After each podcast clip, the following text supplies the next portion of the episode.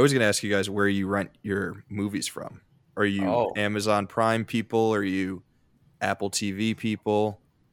What's your go-to? Um, I got Cineplex. I don't. I don't think you guys have Cineplex in the states, but uh, for all the listeners, I'm like one of the. I'm like the sole Canadian on Screen Age Wasteland, and we have Cineplex, which is a theater chain, one of the big two, and they have an app, and you can rent movies from them. So if I'm renting a movie that's not on a streaming service, it's through Cineplex, and I wait till it's about three ninety nine for HD. Otherwise, I'm still a physical media collector, so I'll I'll purchase the occasional Blu-ray. on top of that, you know, even if um, when I have bought a digital, it's been through Prime. I just feel like they're so big, you know, it's like the safest one. But um, if you go to Redbox, you can just buy a Blu-ray disc for like cheaper than to rent a movie digitally. Really? Like we literally bought Top Gun Maverick for like four bucks a week ago. Like on Blu-ray, and you just own on it now? Blu-ray. I have a Blu-ray disc of Top Gun Maverick. I got out of the Redbox machine for four bucks. That's amazing. That's pretty good. I mean, yeah, like awesome. like what you were like saying there, Jacob. Like as soon as it came out that you know Apple could remove. It doesn't matter if you bought a movie on Apple. Uh, if Apple lost the license to have Universal movies, all your Universal movies would suddenly disappear, even though you bought them. I was like, no, I will never be buying digital movies from Apple or iTunes or whatever. So I'm Yeah, I I'm don't like the idea of I don't like the idea of owning digital copies of movies. Like if you're going to spend the money to own something, you may as well own a physical copy. Um that being said, I do own I own two movies on Prime Video. Uh the first one and they're both kind of embarrassing. Uh the first one is Batman v Superman the Ultimate Edition, which is like essentially the director's cut uh, just because in order to watch that version, you had to buy it. There was no renting option. Uh, so I bought that because I really, really, really wanted to watch Zack Snyder's three hour Batman vs. Superman, which I actually kind of like. Um, and the second one is uh, Bodies, Bodies, Bodies that came out last year. Uh, I just I meant to rent it and I accidentally purchased it. So now I have a copy of Bodies, Bodies, Bodies digitally on Amazon Prime that I can watch whenever. Who knows Did if I ever will like watch it. it? I dug it. Um, not enough to like want to own it, but it's there. I gotta, I gotta Oh, say. Pete Davidson is a huge throw for me. I haven't seen that movie yet, but it's like Pete Davidson. Something about him, like I'd be way more inclined to watch Bodies, Bodies, Bodies if I knew Pete Davidson wasn't in it. I just, just can't That's do it funny. with that guy. my my girlfriend really is, is really it. into him. You know, all the a lot of the attention went to the menu, um, and I like the menu a lot too. But they have some similar similar themes and, and approaches. I they're both great.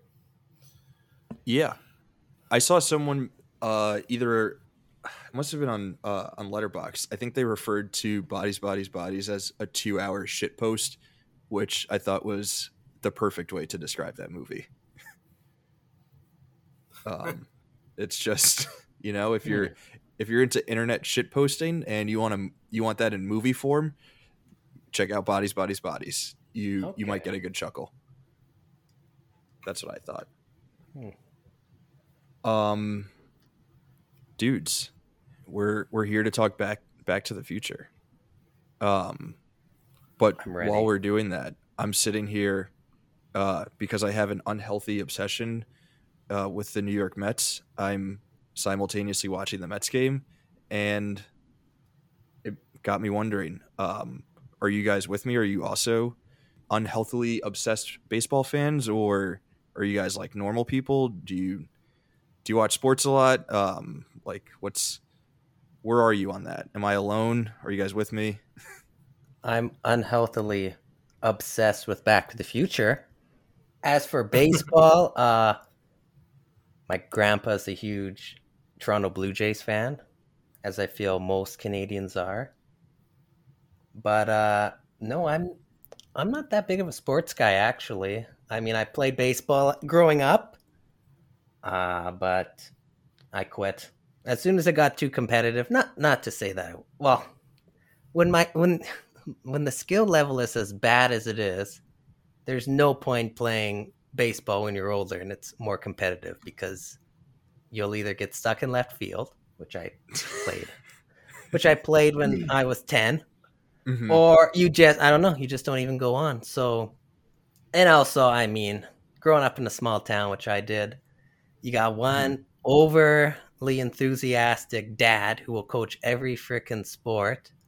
Yep. And that guy's just I never liked him. He's fine. You know, off the field he's fine, but you know, he's so competitive. It's a bunch of 10-year-olds playing baseball. Why are you so competitive? And then his kid, you know, thinks he's the hot shot. And oh, those two together were just painful. And you know, it's like, oh, oh, you really screwed up. And then we'd lose a game, and his son would be crying on the bench because we lost. And I'm just like, like you know, if you know, we just lost whatever the, you know, the regional cup, and we're Mhm. 18. Yeah, Yeah. sure. You know, you know, when when there's actually eyes on you, and this is Canada, so there's no eyes on you anyway. But you know, if you're in the states, maybe you're 18, maybe you know you'll have scouts. When you're 10 Yeah. years old, you're there's no door to the MLB at 10 years old. Why are we freaking out that we just lost a game against another small town?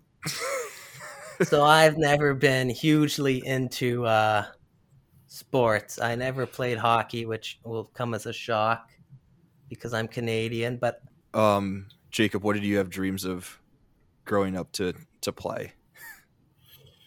Well, we discussed I'm from Alabama, so here it's all football, uh, especially college football. Of Um, course. So yeah, baseball baseball never really struck with me. I just never n- never really paid it too much attention, and I was also really bad at it, so I didn't try. Um, sort of like Duke, but um, but yeah, Alabama football, roll tide. Um, you know, dominate. Now they dominate. I was really happy though. I was able to slip in as a fan just before Alabama became the the force that it is. So hmm I can still get away with not being a bandwagon. Okay. Um, Nice. I had a friend who, I had a friend who, um, back before Alabama became good, um, you know, their main rival was Auburn, um, and uh, in the big rivalry game, he would go back and forth swi- uh, switching jerseys, um, depending on who was winning. He, uh, you just he can get one of those like half and half jerseys, and Just, then just, just whoever's winning. That's who he. That's who he. He becomes. I mean, bandwagon by the by the touchdown. We're talking about. yeah, Um, as far as baseball, though, we do have, um, you know, I'm sort of near the Montgomery area. We have the Montgomery Biscuits. That's our minor league team. okay, is that AAA, A, double A?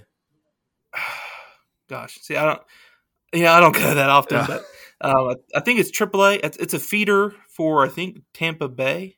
Okay, that that makes that that makes sense. Evan Longoria came Yeah. came through the Biscuits. Okay. So yeah, prob- probably probably triple A. That's awesome. I think it's trip. I, I think there's nothing like a a summertime minor league baseball game. Um, it just feels like I don't know. It feels like America. You got a nice hot dog. You got a beer. You're having a good time. You know, the sun is setting off in the distance. Life is good. Oh yeah, Life is good. It's great, and it's a cool stadium. It's a um, it's sort of built where there's a there used to be a train station there, and the train still comes through, um, right behind the outfield. Mhm. Trains are constantly coming through during the game. Um, in fact, I was just over there. Have you guys heard of the Savannah Bananas? Yeah, yeah. They're like the Harlem Globetrotters of uh of minor league baseball. That's that's right, and yeah, and they were actually at Riverwalk Stadium in Montgomery a couple weeks ago, and family got tickets, so we we went and had a good time. It was fun. Nice. That yeah, that sounds awesome. Um I I'm basing this off of very little knowledge um just based on one uh AAA stadium that I've been to that is also near a train track, but I'm wondering if like AAA stadiums or like minor league baseball stadiums are built near um, near train stations and train tracks because you know back in the day that was sort of how uh, you know how ball players got around from stadium to stadium. You know, you're you're taking the train from from one city to the next, and you hop right off, and you you go into the stadium and you play your game, and then you hop back on the train, and you're off to the next town. Um, again, I'm basing that off of absolutely nothing, uh, but it's a theory. It's a working theory. Um, another working theory that I have is uh, I'm trying to figure out a way to build a time machine. Um, and I feel like the movie that we were talking about today is a good uh, a good bit of research to do if you're looking for info on how to build a time machine. Um, how seamless was that? Oh my god.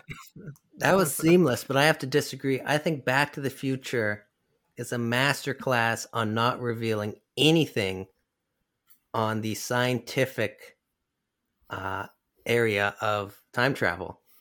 Every time he tries, Doc Brown gets close to revealing something.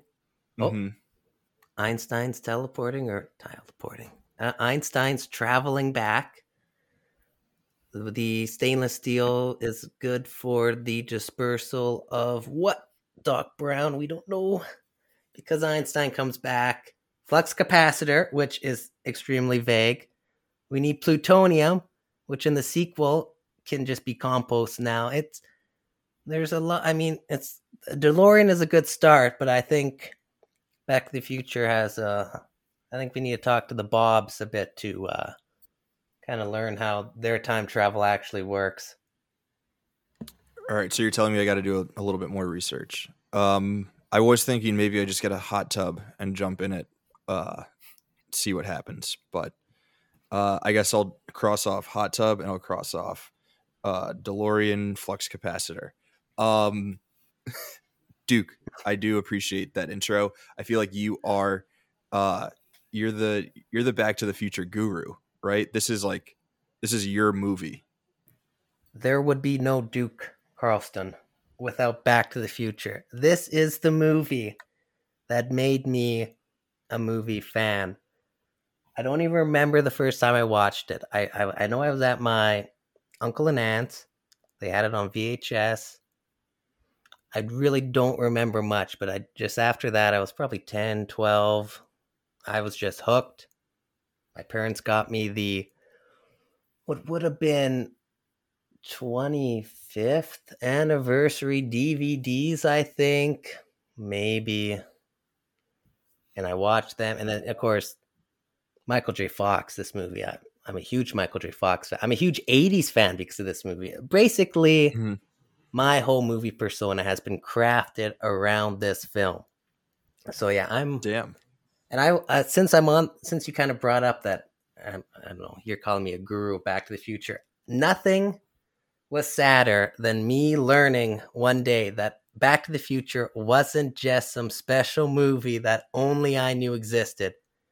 Going on the internet and finding out that Back to the Future was like a favorite movie for like half the world crushed me that one day. I thought I thought Back to the Future was something nobody had heard of because, of course, growing up in a small town, you know, mm-hmm. none of my friends are going to know Back to the Future. That's that movie's so old compared yeah. to how young we were at the time. So, you know, growing up and then finding out, oh no, this is actually kind of a big, big deal. This was a pretty big movie. Lots of people love it.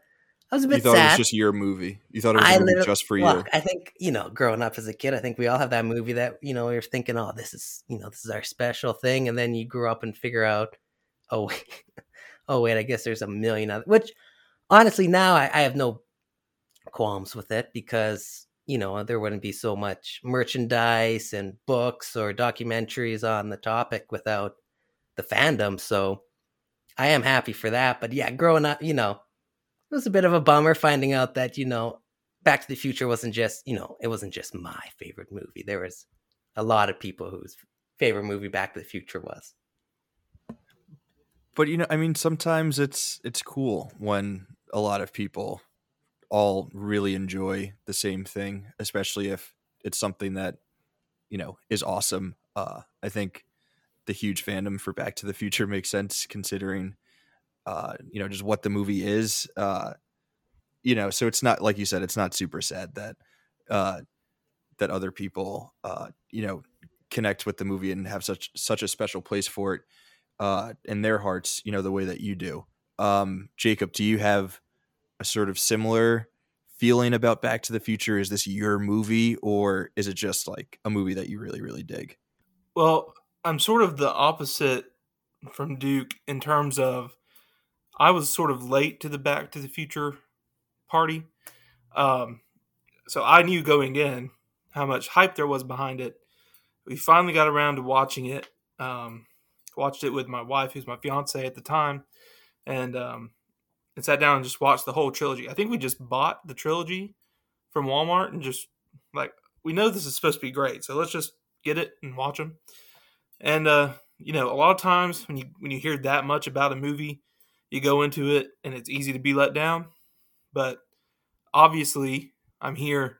Back to the Future uh, really met the expectations and exceeded. You know, it's pretty much everything that a movie should be. I mean, I don't necessarily consider it my movie, my favorite movie, although as Carlston said, we did a time travel list, and this was number one. And I love time travel. Um, but yeah, I mean, it's I mean, it's no doubt a classic, almost perfect movie, and it's you know got all of the cinema, all the the studio sets and everything about it. It's just it's just great. I mean, we're gonna talk a lot about it for the next hour and a half. I'm sure. Wow. Um, so you guys are coming at this with from just like two totally different perspectives, which is I feel like that'll be um that'll be awesome to sort of dig in a little bit more into uh you know what it's like to to to like grow up with this movie and have it you know sort of shape your uh your film fandom identity versus you know being a film fan at uh you know at an adult age and then coming to the movie with sort of like all of that background knowledge. Um i feel like that that's a cool sort of uh uh like dichotomy that you guys are are bringing to this which is i really appreciate and we didn't actually plan that um but this should be fun um so i i didn't see this i don't know when i first saw this movie um i think i first saw the the second one um, at a pretty young age, and I really, really like fell in love with it. Um, you know, we can get into a little bit the discussion of of uh, of how the sequel compares to the original. Um, we're really here to focus on the original, but um, the sequel was really like my window into the world of Back to the Future. So that one still to me holds like a really special place in my heart, just because it was the first one that I saw. Uh, but I do think that it's the first one, um, obviously because it was it was first, uh, is just like so much more seminal in terms of like where it stands in like film history. Um, so do you, you guys both own this on on Blu-ray or Duke? I'm assuming you, you must own this in some capacity. I got the 25th anniversary DVDs. I believe that's the anniversary, but I own those. Those are my first copies, and then I upgraded to the 30th uh, Blu-ray box set, not the fancy one because I didn't want all that extra packaging. Uh, and then I also have the animated series on DVD, which is fine. And then I have all the comics that came out during the 30th anniversary that Bob Gale co-wrote, I believe. And I have a couple other books. Where's the one that I? Oh, I can't see it. It's like a manual. Sorry. Uh, it's like a manual for like the DeLorean. I think. I think it's got a bunch of other stuff. So yeah, I went off topic a bit, but yeah, I got a lot of Back to the Future stuff. I haven't upgraded to 4K yet, just because I don't like the 4K box set.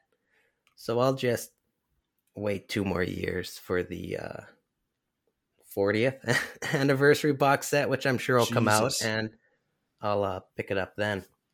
I wasn't saying Jesus to you buying it. I was saying Jesus to the idea that this movie is almost 40 years old. Um, Somehow we're almost like halfway through the 2020s, and yeah, it's yeah. All of a sudden, yeah. But this crazy. movie feels timeless.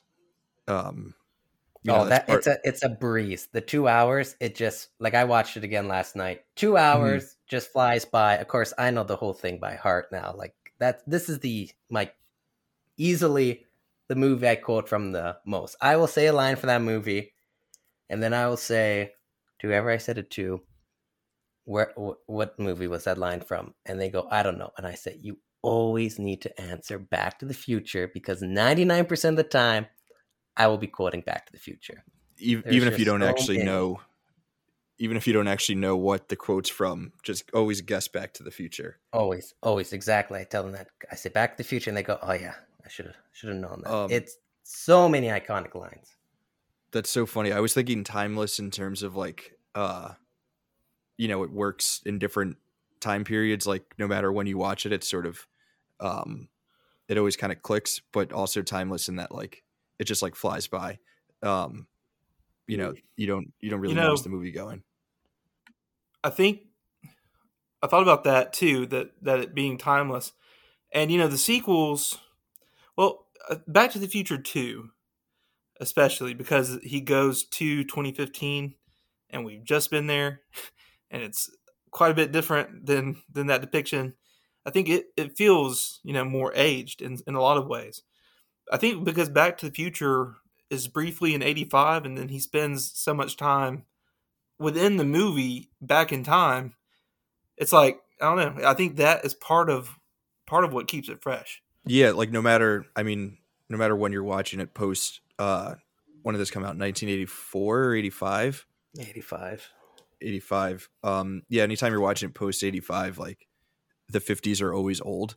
Um so so like yeah like exactly what you said like doesn't matter when you're watching it, it it's always going to be about um in a time that feels uh that feels distant. So um you know it doesn't it doesn't lose any any of like the reading that you get from that uh depending on like when you watch it.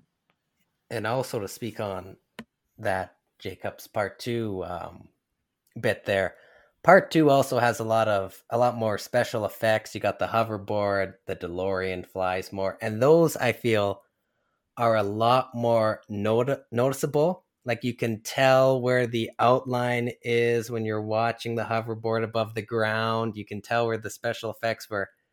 Back to the Future, because you're not dealing with too many sci-fi concepts, uh, the visual effects are just you know in that regard, they are timeless because they're minimal. And when they do do visual effects, they're either practical, like the flame, uh, the racing stripes, or yeah, like barely, like the electricity sparking from the DeLorean. It's it's it's so minimal that I think in terms of visual effects, it holds up a lot more than part two, which, as I said, you can kind of notice more in the shark. Shark still looks fake in uh, Jaws 19. So I think in those regards, Back to the Future is more timeless, just visual effects wise. I hadn't even thought of that. That's uh that's a great shout. Um Duke, I was wondering well actually a question for both of you guys. Um Jacob, actually I'll ask you first since your first viewing was more recent. How many times have you seen Back to the Future? Gosh, I um I'm guessing probably only four or five times, which I mean is really not a lot, especially compared to Duke. um, but I did have the opportunity. I'm a big I'm a big theater guy. I love to be at the theater, and obviously during COVID, uh, theaters weren't really going very much. There was no movies being released, but um, where I was at the time, the theater started playing a lot of classic movies. So they played Back to the Future, and we we did have the opportunity to go and see it in a movie theater. So that was great. Um, yeah, that must have been just, amazing. You know, it was it was absolutely great, and we also got to see The Breakfast Club and Footloose, which was maybe not in that same conversation, and Weird Science, which is uh, was a trip, but um, lots of lots of '80s movies that we got to go back and and uh, experience on the big screen that we never would have had the opportunity otherwise, other than a re-release. So yeah, definitely haven't seen it that many times, but it's it's so good that it does sort of stick with you, and you can just I mean, it's just a couple of times watching it, you start to really. It's so memorable. It's just so memorable. Was was that a packed uh, house when you saw it at the theater? And like, was everyone like quoting all throughout, or like, what was that experience like? Absolutely not. No. Every every time we went and saw those classics, we were basically the only ones in the theater. Um, due to COVID and it also being a very small town. Okay, um, yeah, that makes sense. uh, people just were not going to the theater. Um, really, at that time, they just were not going at all. And so, you know, it was what it was. It would have been nice, um, in a lot of regards, to have seen it with a lot of people and gotten that audience reaction. But it was okay. At least we were the only people, so it sort of became like a personal theater. yeah, like a like a us, private so- screening. Yeah, right. Yeah, that's yeah, that's a good way to look at it. Um, Duke, have you ever seen this on the big screen, or just Speaking of- countless times at home?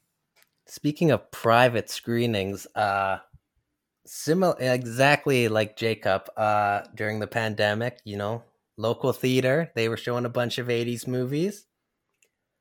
Me and the girlfriend at the time. Um we saw Dirty Dancing and then for my birthday she rented out the theater which you could do for like 200 bucks.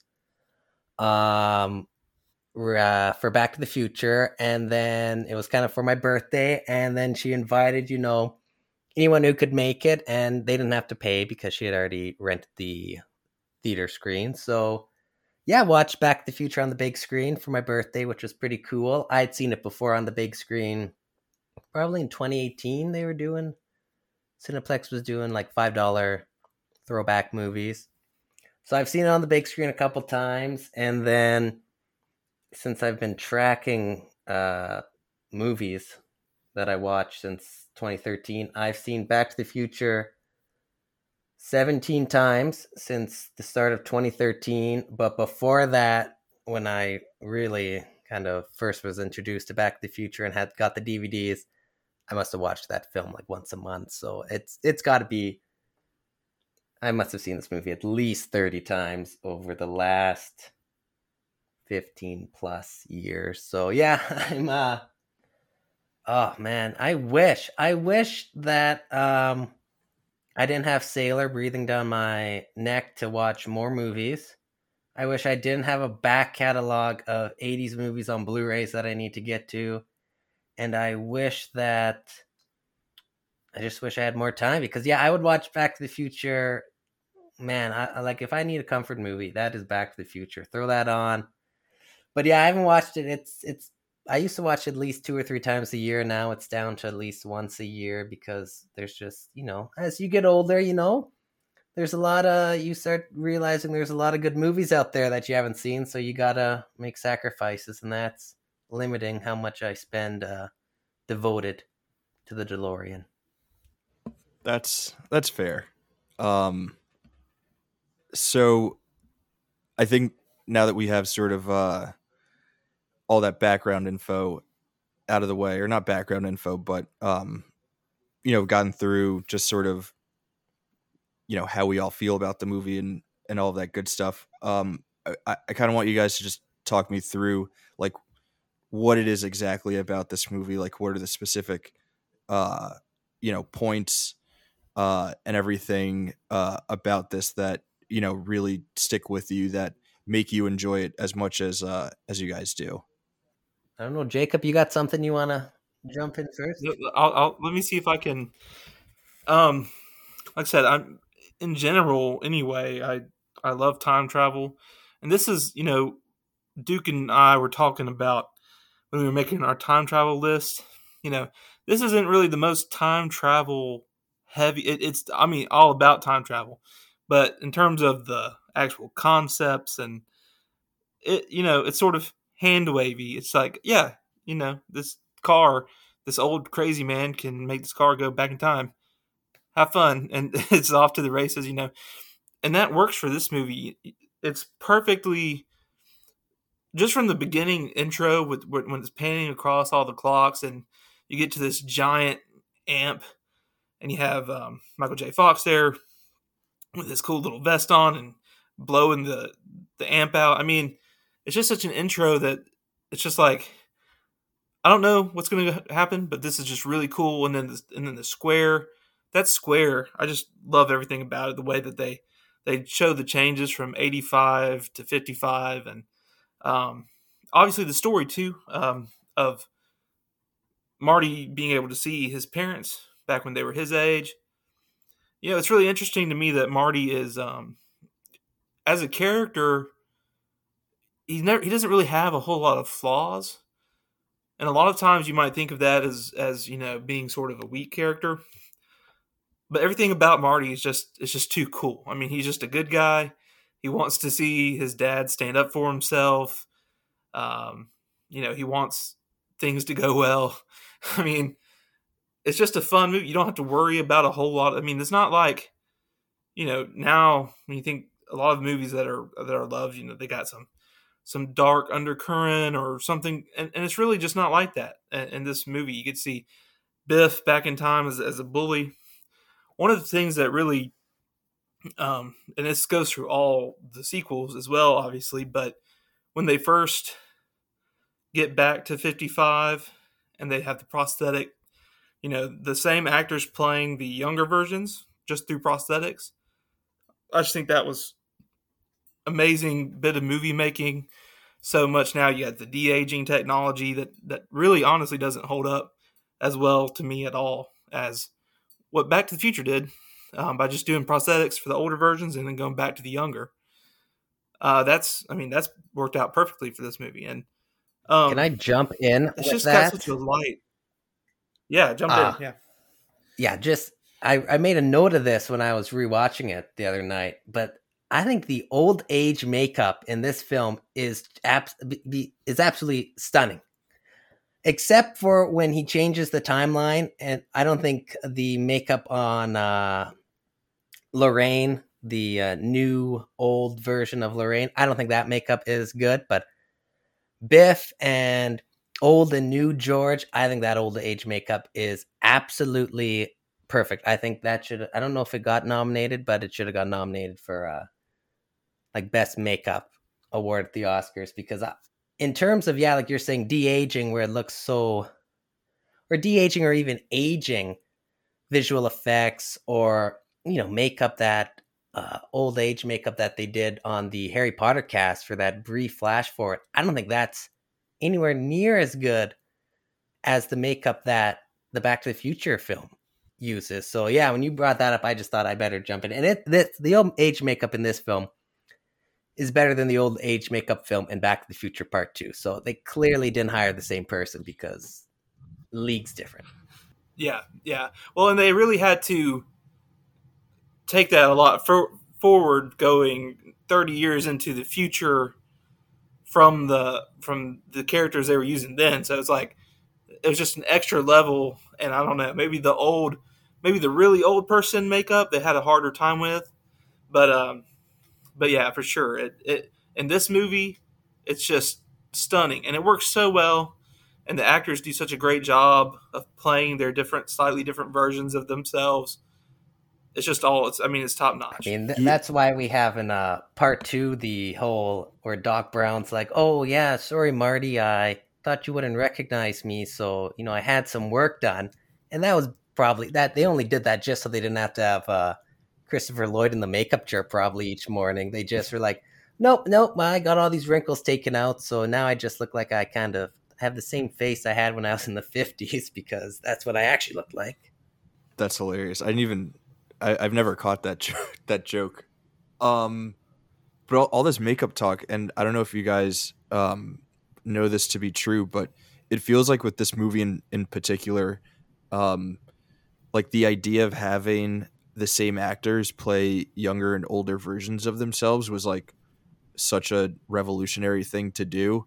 Um, like it would have been really easy to just have two different actors play Marty's parents in the 80s and then, you know, cast younger folks to play them back in the 50s, but um like, you know, it's just such a it's such a simple choice, but it goes such a long way to go the makeup route and have it be the same people. Um I yeah, I, I don't know if you guys know um, if this is like the, one of the first movies to to really do that or if it was just like done on such an exceptional level here and, and maybe ways that it wasn't done before. I think you can get away with recasting older and younger versions in more traditional films like nothing's coming to mind right now of course but compared to where you have marty interacting with his older parents and then interacting with their younger selves i think it's important to have the same actors because then there's more of a familiar familiar connection between them. I think where you know if you have flashbacks in a normal film you don't have you know you don't have one character interacting with the older version and then in the flashback it's the same character who's the same age but everyone else around him is younger. I think so in that regard i think you know if you have younger versions and the younger versions never interact with the older versions you can get away with casting two different groups because in your mind you're not really you can make the connection of who's who most of the time.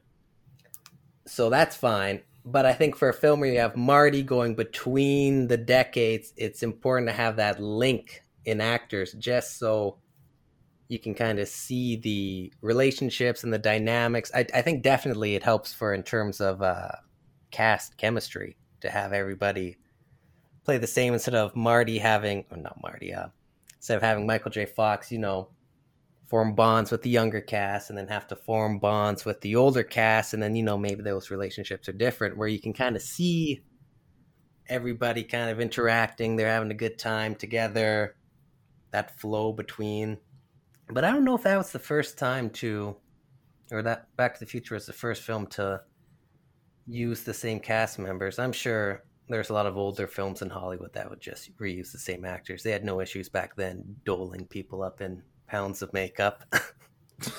yeah.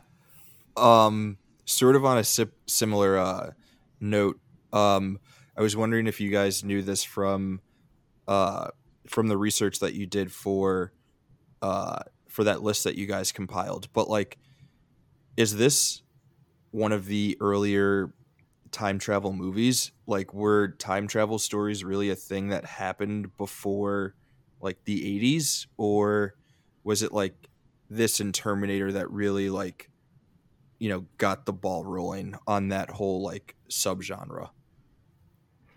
Oh no, uh I had to deal with Sailor. He was very mad that I didn't include this movie. Uh it was like well because it was half an hour. It's uh black and white French. Oh, oh yeah, yeah, exactly. There we go. That so that's from the I 60s, so I think that was one of the earliest. Again, I could be wrong, but that's one of the earliest. That didn't make the cut again because it's half an hour, and I don't count that as a feature length film. That runtime.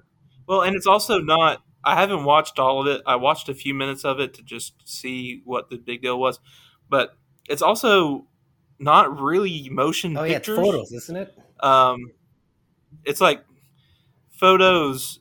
Yeah, I mean, it, I mean, technically, the the photos don't show any motion. So I mean, uh, even though you have photos and sequences of frames, technically, I mean the photos it's like a slideshow with that's got narrated over, which is a cool little film experiment. And I'm not, you know, doubting that it's very good, but it, it's not a movie in the sense of the list that we were making.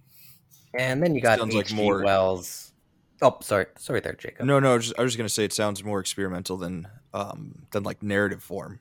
Uh, and like, how do you tell a time travel story if there's no story?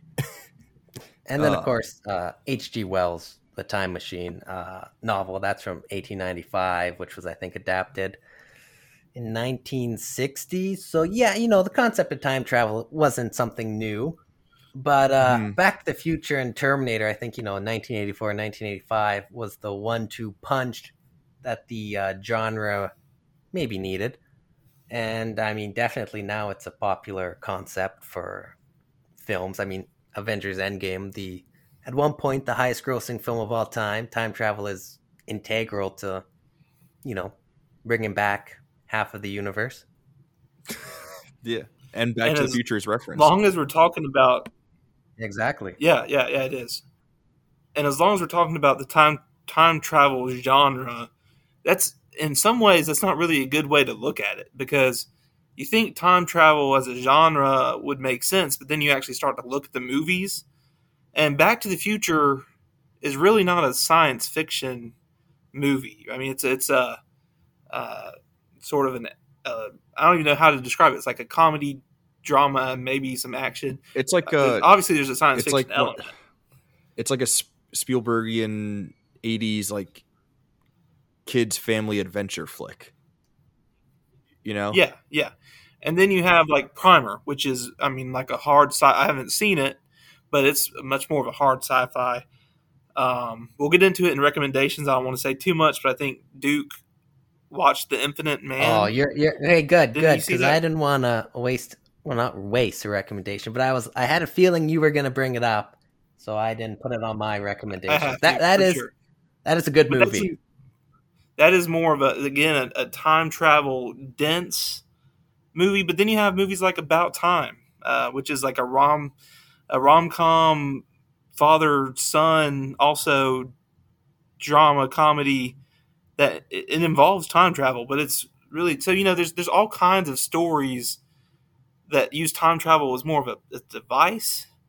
It's not like Yeah. a genre per I, I se. would call it a subgenre, time- but- if anything. It's a subgenre that gets implanted into the other genres, but it it itself is not a genre. But clearly Terminator and Back to the Future, which um, neither one of them has really super sound time travel logic if you get too in the weeds, but they definitely, I mean, obviously created more space for time travel related movies, I'm sure. Yeah.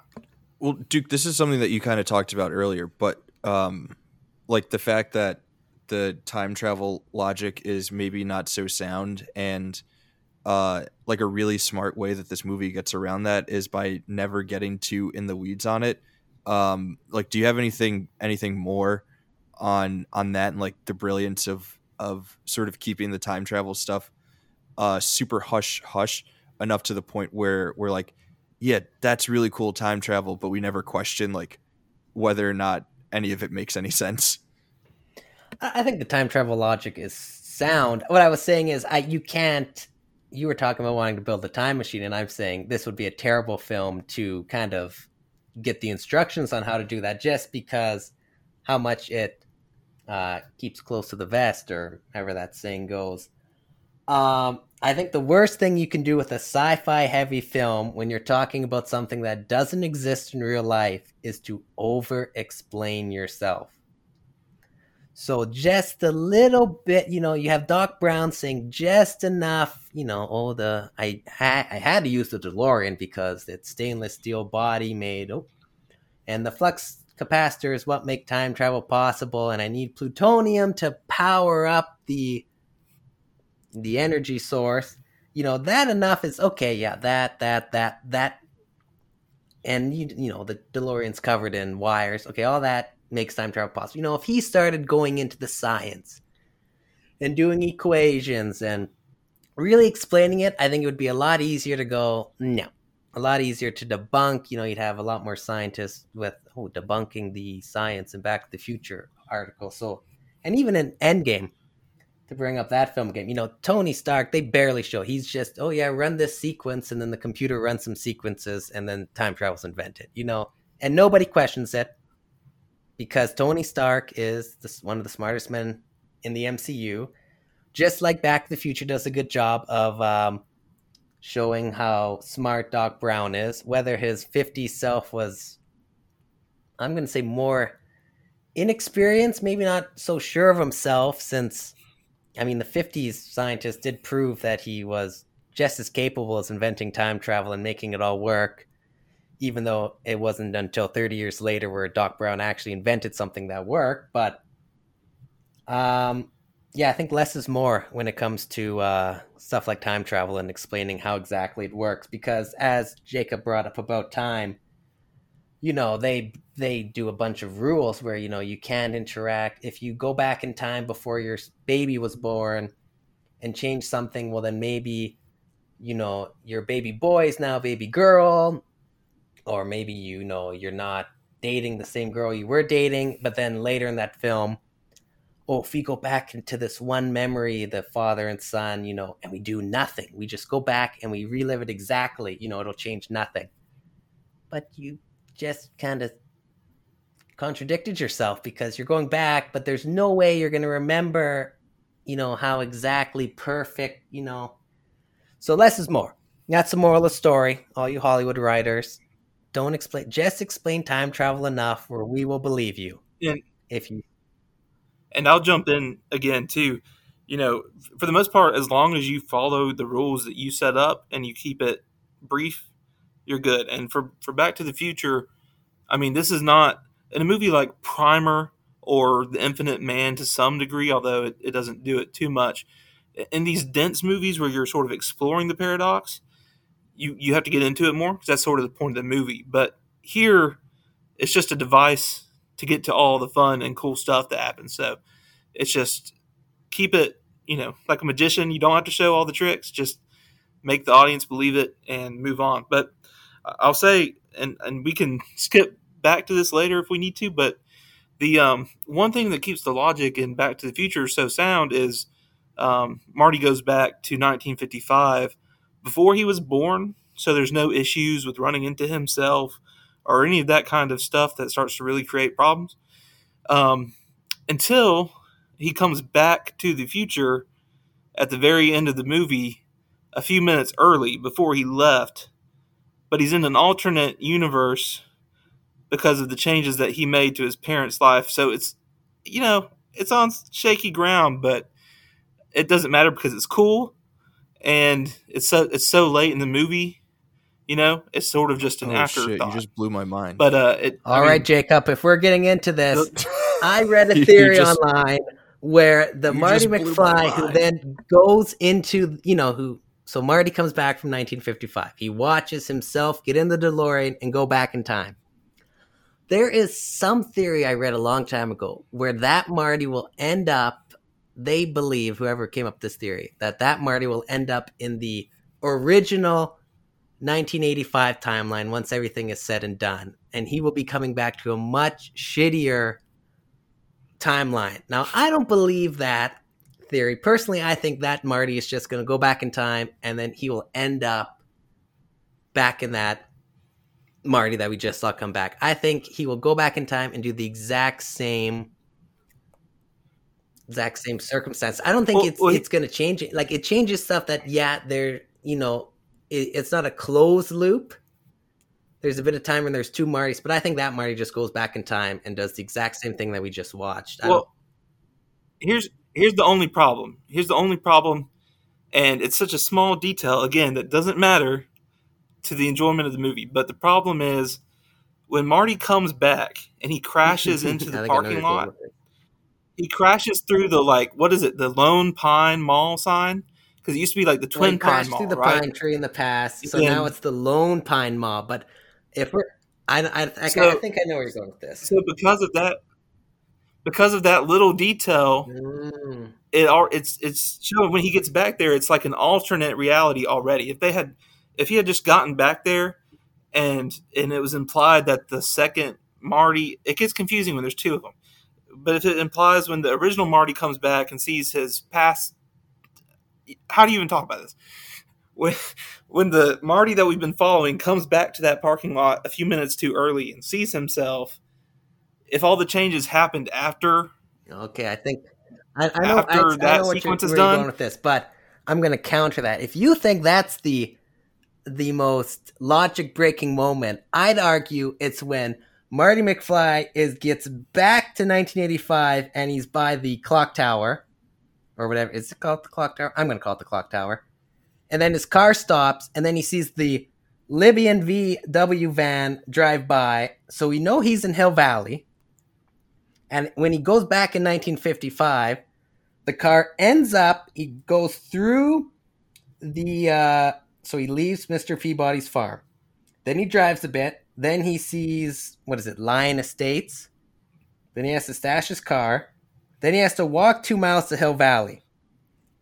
And then, so now in 1985, he's in Hill Valley. The Libyans go. He has 10 minutes. Somehow he go. He can in 10 minutes he goes at least two to three miles to the Peabody Farm, which is now the shopping mall, Or in 10 minutes. That's what that's what I think is the most logic breaking is how he can get he can keep up with the Libyan van and run like two, three miles in ten minutes. That's that's the logic. Now when I watch this now the last few times, that's when I go, well, that doesn't really work, but I'm gonna give it to them.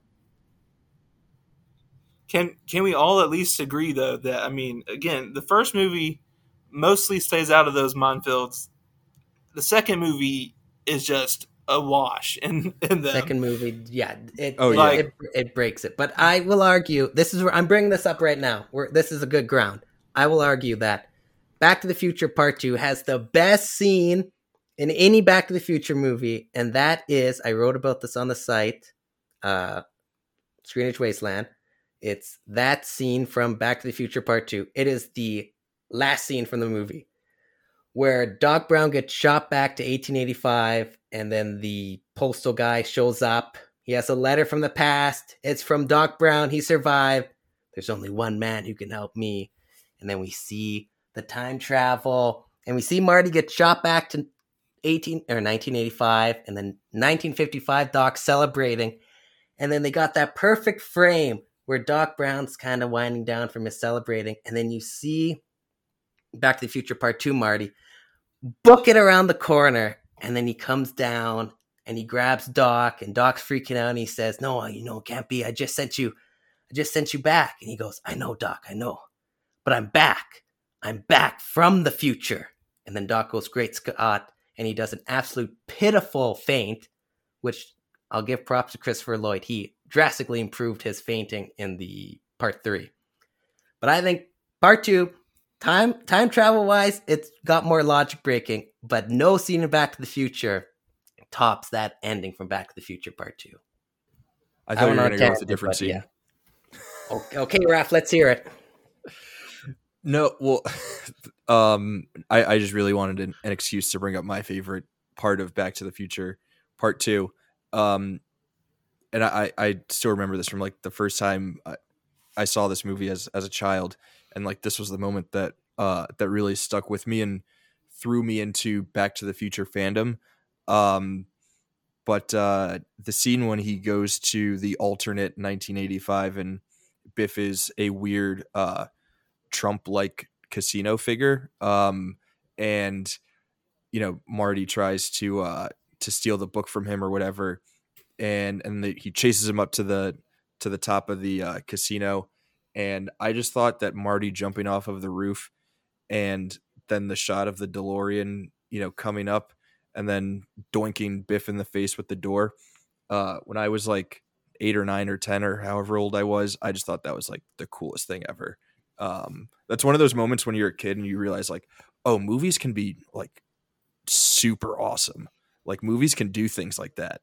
Um That's a not to disagree with you kind- duke No, no, no. I, I, I also like that scene. That actually kind of, it's making me think of the, you know, Biff and um, Marty's whole exchange there. And I think, you know, since we're talking about kind of the trill, we got to talk about the trilogy as a whole, at least in regards to how each film will redo uh, specific scenes from the original, depending on the Mhm. timeline. You have, you know, what are you looking at, Butthead? Hey, you know, I have to have time to retype it. I have to have time to, you know, all that. You got, hey, Biff, uh, what the hell's that? Oh, you hit your head. You know, each film has these scenes that they, uh, Zemeckis and Gale have rewritten for each time period. I think that's another kind of cool part because it kind of gets you into the different timeline and really kind of at least the Lorraine one where oh you hit your head, oh you're safe and sound back in good old 1955, 1885, 2050 or apartment or whatever. You're safe and sound back on the 27th floor or whatever for the mm-hmm. alternate 1985. I think that kind of also drives home, you know, that this is similar to Marty, but at the same time different. yeah i'll just i'll just quickly say sorry go Yeah, for it jake absolutely. Yeah, I was just going to add in the running gag with with Biff and uh, manure. Classic. absolutely classic i was going to say my my last bit on on part two is uh I think part of why I enjoy part two so much as a sequel, um, especially after I like went back and and watched the original and then uh and then revisited uh part two is uh the fact that it's like as a sequel it's like playing with the idea of what sequels do and that Marty is literally going and retreading the story of part one um as like a different version of himself and playing with what happens in part one in part two and like that's sort of the idea of like what sequels do and i just love the way that it plays with with that. Um i haven't seen part three recently enough to talk about it in any sort of like significant way but if you guys have thoughts on it uh you know definitely feel free to jump in Oh, we got to give a little bit of love to part three. It's underrated, in my opinion. I, I a lot of people don't like that they kind of did like a full western with the third Back to the Future, but I don't mind it. You couldn't you couldn't have them go back to 1955 again. Now there's three Martys. No, that'd get tired. But having you know a western, it's kind of fun. I don't really have much to say. I mean, I like I think the Clint Eastwood gag works a lot better in part three than the Calvin Klein um, gag in the original, where Lorraine thinks his name's Calvin Klein because it's on his underwear. I think Yeah. you know. I think you can do And what because Clint Eastwood's you know more known for his westerns. You know, you can do a lot more in a western setting with Marty McFly being Clint Eastwood, especially you know everybody's gonna know or say that Clint Eastwood is the biggest yellow belly that any cowboy. You know, it's just you know with your knowledge of Clint Eastwood filmography, you know that joke's a lot funnier than just oh you know you got purple Calvin Klein underwear on. Like okay yeah that's funny, but then the joke's dead. Where the Clint Eastwood one can can Yeah. continually be brought up throughout the film. Yeah. Um and then the reference obviously to uh to Fistful of Dollars is awesome. And which they set up in part two. Exactamundo. And we got to just give a little love to the train. I just, you like- I mean, You like the train over the a while. DeLorean or what? no, of course not. But it's a nice bonus. The train like is nice. It like runs on steam. Um, okay, sure. Trains I, I feel like train the history of movies and trains are like so closely tied together. Like I feel like so many you know, massive movie moments um include trains. Obviously like the uh you know i'm gonna sound like an idiot for forgetting their names but the uh the two brothers who uh, invented uh motion pictures uh showing the picture of the the train coming into the station people in the theaters freaking out thinking that a train was coming at them. Like literally since the inception of movies trains have been a part of it and like most of the biggest movies of all time have train scenes so like yeah it makes sense that back to the future the back to the future trilogy uh features a train pretty heavily because trains are dope and train more movies should have trains that's my You you just I just have a movie pitch flew into my brain because of what you were just saying. I'm because I was thinking you're you're saying oh you know a lot of movies have trains. I'm thinking Bullet Train because I watched that in January, and I'm thinking oh you know it'd be so good is a movie where it's like Bullet Train. So you have someone have to you know get something at the front of the car, kind of like Snowpiercer, you know where they kind of move forward through each car, Mhm. but it's like a time loop film. So oh if he die like if he dies in the first like he the movie resets until he successfully gets out of the first cab and then he kind of like edge of tomorrow If- but kind of like only- like edge that. of tomorrow on a train If kind of if only there was a movie about time travel on a train, about maybe some guy who has to figure out who's bombed the train and has to go back. Oh, oh again Source I, code. I haven't seen Uh, that have that was the one that? you had to watch for the list and i i, I gotta watch it because it looks good time travel on a train. Source code is your pick. That'll be my recommendation. damn it someone Later. stole our movie all right Oh, uh duke we'll, we'll get back to the drawing boards um back back to back to the future. Um obviously it's pretty impossible to talk about this movie without talking about uh how legendary michael j. Fox is. Um i think the relationship between uh michael j. Fox and christopher lloyd on screen is really like the heart and soul of this movie. Um so go for it. Only in the 80s can you have a teenager be best friends with an old person and nobody questions it. Back to the Future, Karate Kid, nah, nobody cares. That's just a off tangent thought that I had last night because how are these two friends? Like how did how did they meet? We don't know. The comic book answers it, but uh, I won't get into that. But no, yeah, Marty McFly, Michael J. Fox. No one else could have played this role. That is how I got Sailor to bump Marty McFly up in the greatest 80s characters of all time list, is because they tried it with Eric Stoltz. Didn't work. Michael J. Fox was the only option. And he was their first pick. But family ties wouldn't give him, wouldn't let him go shoot because they didn't want to lose him. And then it didn't work with Eric. So then they came back. And now that the season was almost done, I think the season was over. Michael J. Fox was available. And boom, that's how we have Michael J. Fox's greatest role, Marty McFly. Jacob, what do you have on uh, the brilliance of of Michael J. Fox as Marty McFly? I mean, I, you know, that sort of summed it up already. But yeah, I mean the, um, his charisma is. I mean, it, what this movie wouldn't work without his charisma. Like we mentioned, his character doesn't have, in in a lot of ways, that many complexity. I mean, he's not. He's just cool. He's just cool. He's got a you know he's got a good solid head on his shoulders. He's trying to make things right, and things go a little wrong, as time travel movies will do. But I mean, he's just got a cool factor that makes this movie really work. And then his chemistry with Christopher Lloyd, just like Duke said, I mean, from the very beginning of the movie, it just says, "Here you go. These guys, this uh, high school kid hangs out with this old science professor, and we're not going to tell you why. They have good chemistry. It doesn't matter. He hangs out. He plays his amp way, way, way too loud, and gets late for school and runs off. It doesn't matter. It doesn't matter. He just this is just the partnership, and everything really hinges on. I mean, the other characters, um, you know, Lorraine and um, George and Biff, they're all they're all very important, especially with the threads between the the present and the past.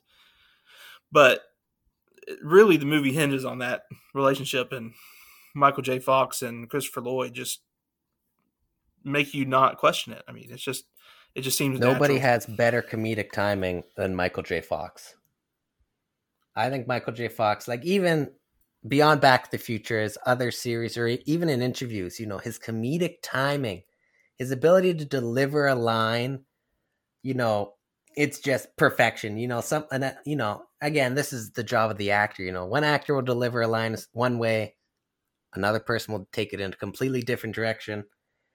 And again, that goes back to the Eric Stoltz. You know, Eric Stoltz was, you know, he's got a more theatrical um, theater background, I think, or a drama, at least more dramatic. He was doing more dramatic roles. So, you know, he was playing Marty completely different, way more serious, where, you know, Michael J. Fox just, as we're talking about, he's charisma, you know, he's charisma. He's a five foot four ish ball of charisma. He is just, you know, there's no one like he, there was there will never be anybody like Michael J. Fox. He was one of a kind, you know, just the 80s were his in my opinion. Like he dominated. He had the bet he had the number 1 movie and he he had the number 1 show in 85. Family Ties and Back to the Future. Nobody was hotter in 1985 than Michael J. Fox. He had it all, and that was because of his charisma and comedic timing. And just his ability and just And his as- ability to uh to just kind of uh have chemistry with almost with any actor opposite him. Like he is just if he's with Lorraine, he's perfect. If he's with George, you know, it's face melting stuff. You know, tell her you, destiny has brought us together with Christopher Lloyd. Even with Biff, they kind of got this good chemistry going. It's, I mean, I could talk about Michael J. Fox for the next hour, so I'm going to stop and kick it back to Raf. But yeah, Michael J. Well- Fox, MVP. well, I, w- I was gonna ask if uh if you guys think that part of uh part of why he works so well in this movie is his you know uh, him coming from a sitcom, a TV sitcom background. Like this movie, in in some ways, in some respects, sort of does read like a sitcom. Um, so I think that kind of humor and charisma and just sort of like screen presence really translates. Uh, are, like, do you guys uh sort of agree with that, or am I totally off base with that reading? Uh, I, think you you got it. Um, because uh, you know, Alex B. Alex B. Keaton. um, Mark. Oh, there I go. Michael J. Fox. Michael J. Fox is coming from a, you know, a sitcom. He's coming from a comedy show that would tape in front of a live studio audience. So he knows how to elicit laughter. Like he knows, you know, he's had pl- hours of experience on how to work the line a certain way to get a laugh from the crowd. So I think that's definitely um that definitely was a strength that he brought into Back to the Future, where you know Crispin Glover, who did who did appear on Family Ties a couple times, but you know Crispin Glover, um, Lea Thompson, definitely Eric Stoltz. You know they came from more, you know they they done a lot of drama work too, and I think you know the differences between drama and comedy are quite a lot. So definitely he I think brought uh a comedic energy that was probably lacking uh definitely with Stoltz and a bit with Glover, I would say. Yeah. Um I uh I feel that. Um so I feel like another thing that is uh pretty hard to ignore when talking about Back to the Future is the screenplay um and just like how it how it builds um how the the tension sort of evolves how the stakes are like ever so slightly growing and increasing or changing over the course of the movie and like hitting all of the right beats at the right time. Um I don't know if you guys have heard this, but I've heard that Back to the Future is like still used a lot in screenwriting and script writing classes and courses um as being an example of like uh just the perfect sort of layout for the overarching um sort of flow and pattern that that a screenplay uh is supposed to take. Um i don't know if you guys have also heard that or and if you haven't if you like would agree with with that uh assessment. I mean, yeah, it's uh, I haven't heard that per se, but I, I can totally see it. Um, it's just a really well structured um, movie. I mean, yeah, the stakes. Um, it never feels too out of control. I mean, it's it's not. It, it's very gradual. Um, and uh, one thing that they do because time travel writing can become so out of hand um, because you you're not talking about your usual um, sort of consequential setup and payoff where someone's doing things in the way we know. I mean, Marty's going back to 1955, and how does his action here affect his, you know, his present or now when he's in the past, his future, um, as he starts to disappear and things like that, and, and all the little obstacles. Writing in the thing about the lightning striking the clock tower that was set up pretty much pitch perfectly and then something about the writing too just though you know we've talked about the running gags and the way just the the great scott and the that's heavy doc just sort of peppered throughout. It, it it's obviously like catchphrasy but at the same time it feels natural which i think is really hard to do. Um and they did it. And a lot of that stuff you know when when biff is um the his McFly, and then goes back in time and is doing the same kind of thing. Just the way those things were structured in, I can totally see I the screenplay is great. Yeah, going back there, I um Jacob kind of touched on this. The how Gale plays with the uh the differences in slang from the 50s and 80s as well as references or popularity like that exchange in the uh, the cafe, you know, okay, give me a tab. Can't give you a tab unless you order something. Give me a Pepsi free. I'm not giving you a Pepsi unless you're uh, paying for it. You know, the you know, for that cafe guy, he's like, "What what the hell are you talking about?" But you know, Yeah. you know, Marty wants a tab soda, Mhm. and that does didn't exist in the fifties. Then he wants a Pepsi free, which I don't think I got that when I was young until you know now you Google it. Oh, Pepsi free was some really a brief, like I think it was only from like 1984 to like 86 or 87, like Pepsi's attempt at I think a sugar free Pepsi. So of course that Pepsi free joke uh, does not age good, but it's it's still kind of funny. And then of course, yeah, I mean, just like that, or you know, who the hell's John F. Kennedy? And it's kind of like the different. And yeah, like Great Scott. Oh, that's oh man, that's heavy, heavy. Is there something wrong with the Earth's gravitational pull? Or, or, oh, or probably the best one is uh okay, future Yeah. boy. Who's president of the United States in 1985? Ronald Reagan. Ronald Reagan, the actor. Which apparently, when Ronald Reagan, I think Zemeckis and Gale weren't quite sure if Reagan would find that funny, but I guess when they he was at a screening, he he li- he liked it so much he was killing himself laughing. He actually had them rewind and uh, play that scene again. That's how much he actually thought that little bit there, the joke at his expense. He thought that was quite funny. So, I mean, it is a pretty good line. I mean, it's That is, I think that's my favorite joke in the movie. it, I mean, there's so many good lines. It's just hard to. I mean, yeah, beat it, McFly, make like a tree and leave. Is it? Yeah, No, he says make like a tree and, and get out get of out here. of here. Or Yeah, get the hell out of here. yeah, make like a tree and get out of here. Yeah, because leave is the actual. Yeah. It's about as funny as a screen door in a battleship or something. It's like screen door in a submarine. That's in the sequel, I think. Some of that stuff. Where when Biff's older now, he's like he's a goddamn idiot when you say it wrong. Yeah. um speaking of the screenplay, I feel like one of the best uh tools that uh that this movie uses uh to like do that gradual build is the uh is the use of the the photo that Marty's carrying in his pocket.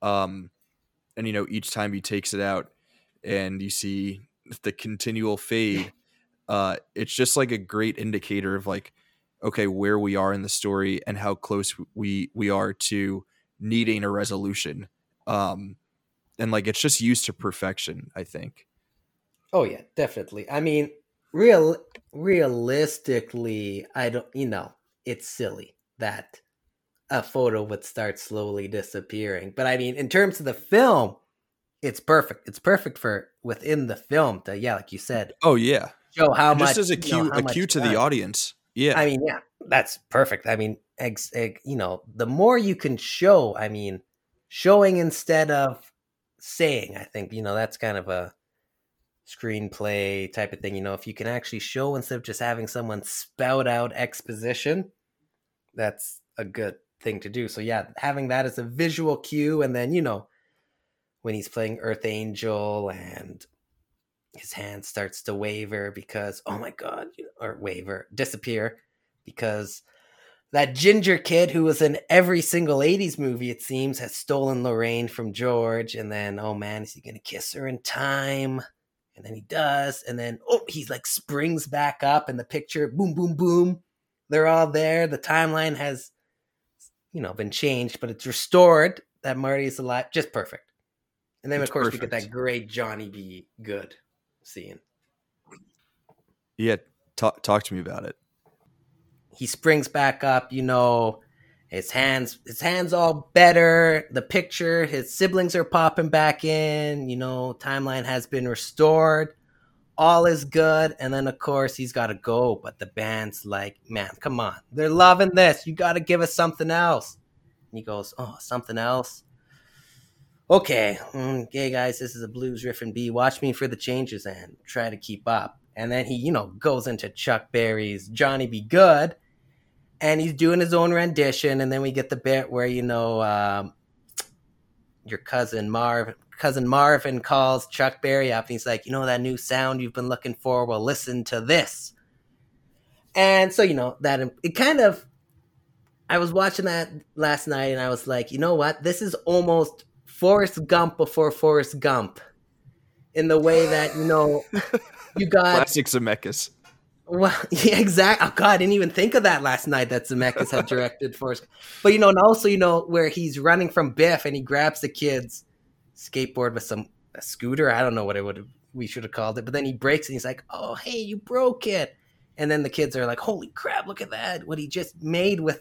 Like I get what skateboards didn't exist in the fifties. I don't know when they were popularized, but I kind of like, oh, so Marty invents the skateboard, and then he helps Chuck Berry, or you know, strengthens Chuck Berry's. Maybe Chuck Berry already knew that sound he was looking for, but Marty kind of showed that, oh, hey, this could be popular. I don't know, but I kind of thought, oh, there's a couple, you know, Forrest Gumpish moments That's where really- Marty's kind of playing with history, and then of course, yeah, like you brought up, Zemeckis That's so goes on to do that, of course. But Forrest Gump, of course, has got his hand in everything. Apple and That's wars and ping pong and meeting all these presidents.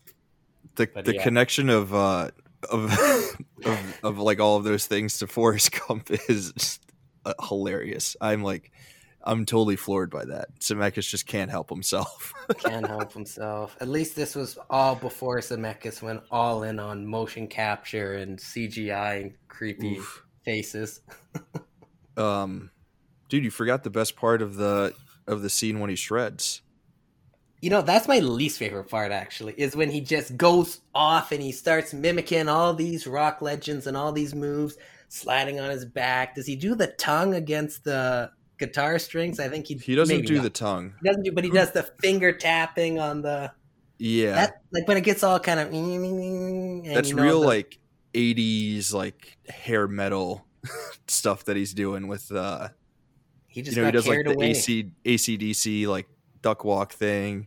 Um I feel like they're like shades of Van Hal- Van Halen and all that stuff. Oh, um of course, he's but- a huge Van Halen fan, as we know in that uh, Darth Well- Vader from the planet Vulcan. yeah.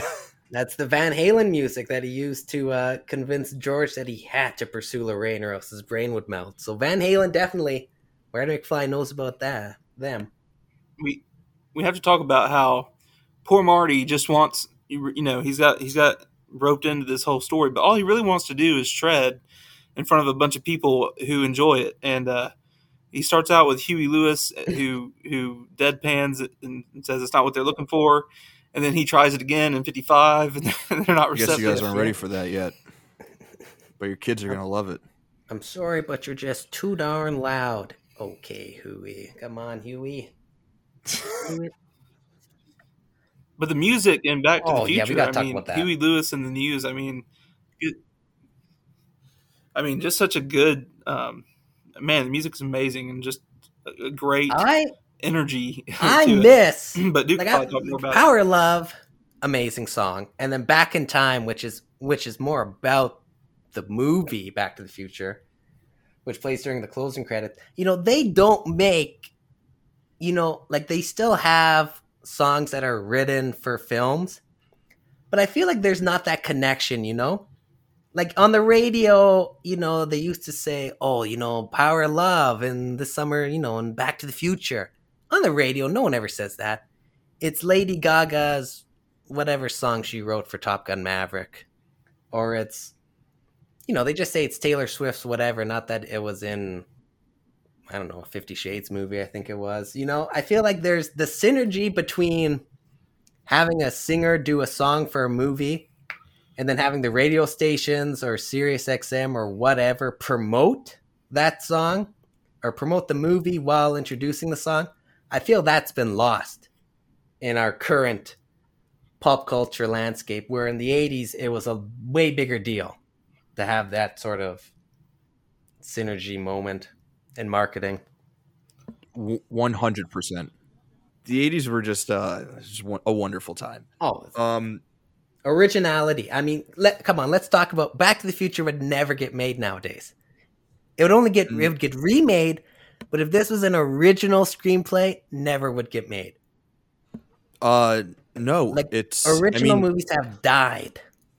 It's just Ye- remakes and re, or it's you know there's it's just you know Indiana Jones, Back to the Future, Ghostbusters. We've Mhm. talked about a lot already. Dirty Dancing. Uh, Jacob saw Weird Science and Breakfast Club during the pandemic in theaters. You know, there's all these original films that you know were given theatrical releases that you know just either wouldn't get made or you know they did get dropped on Netflix with zero advertising. I mean, Back to the Future would never succeed in theaters now.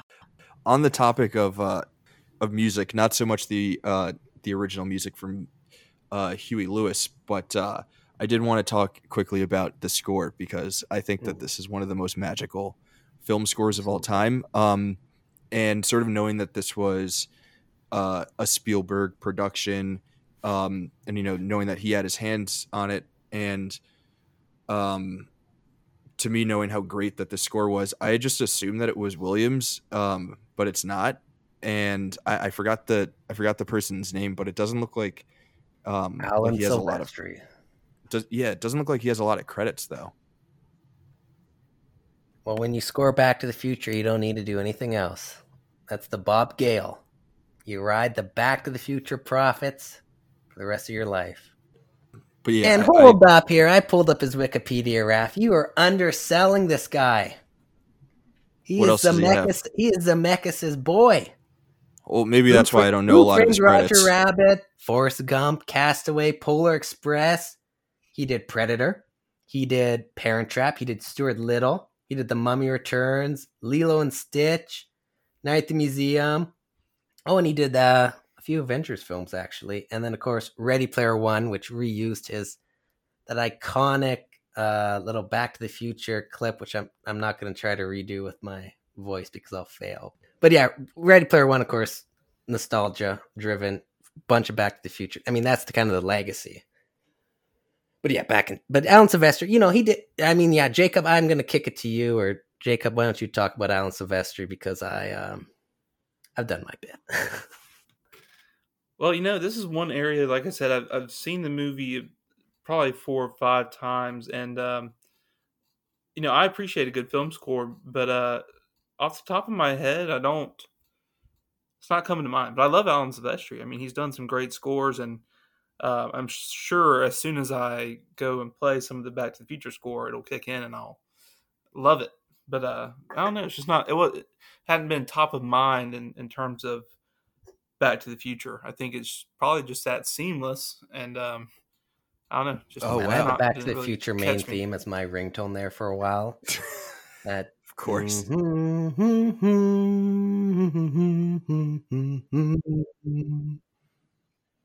Yeah, I mean it's great. Yeah, yeah, it is. It is. It's a great score.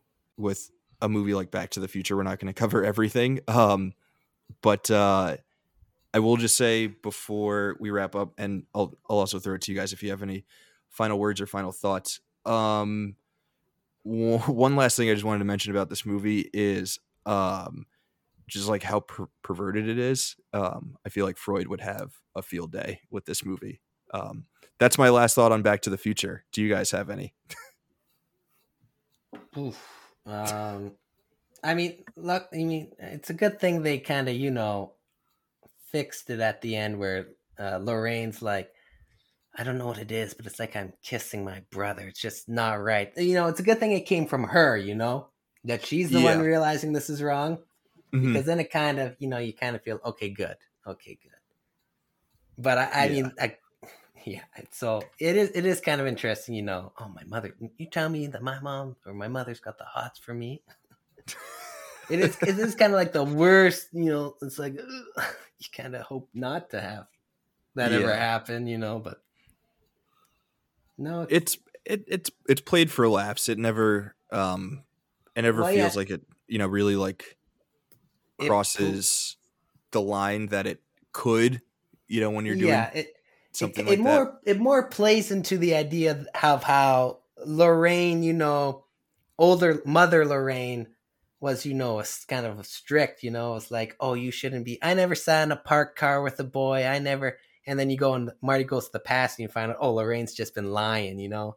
She swipes Yeah. liquor from the old lady's liquor cabinet. She smokes, you know. She's clearly sat in a parked car, so you know, it kind of. In I think. I think it just kind of yeah, sat in a parked car. I, I think it plays into the.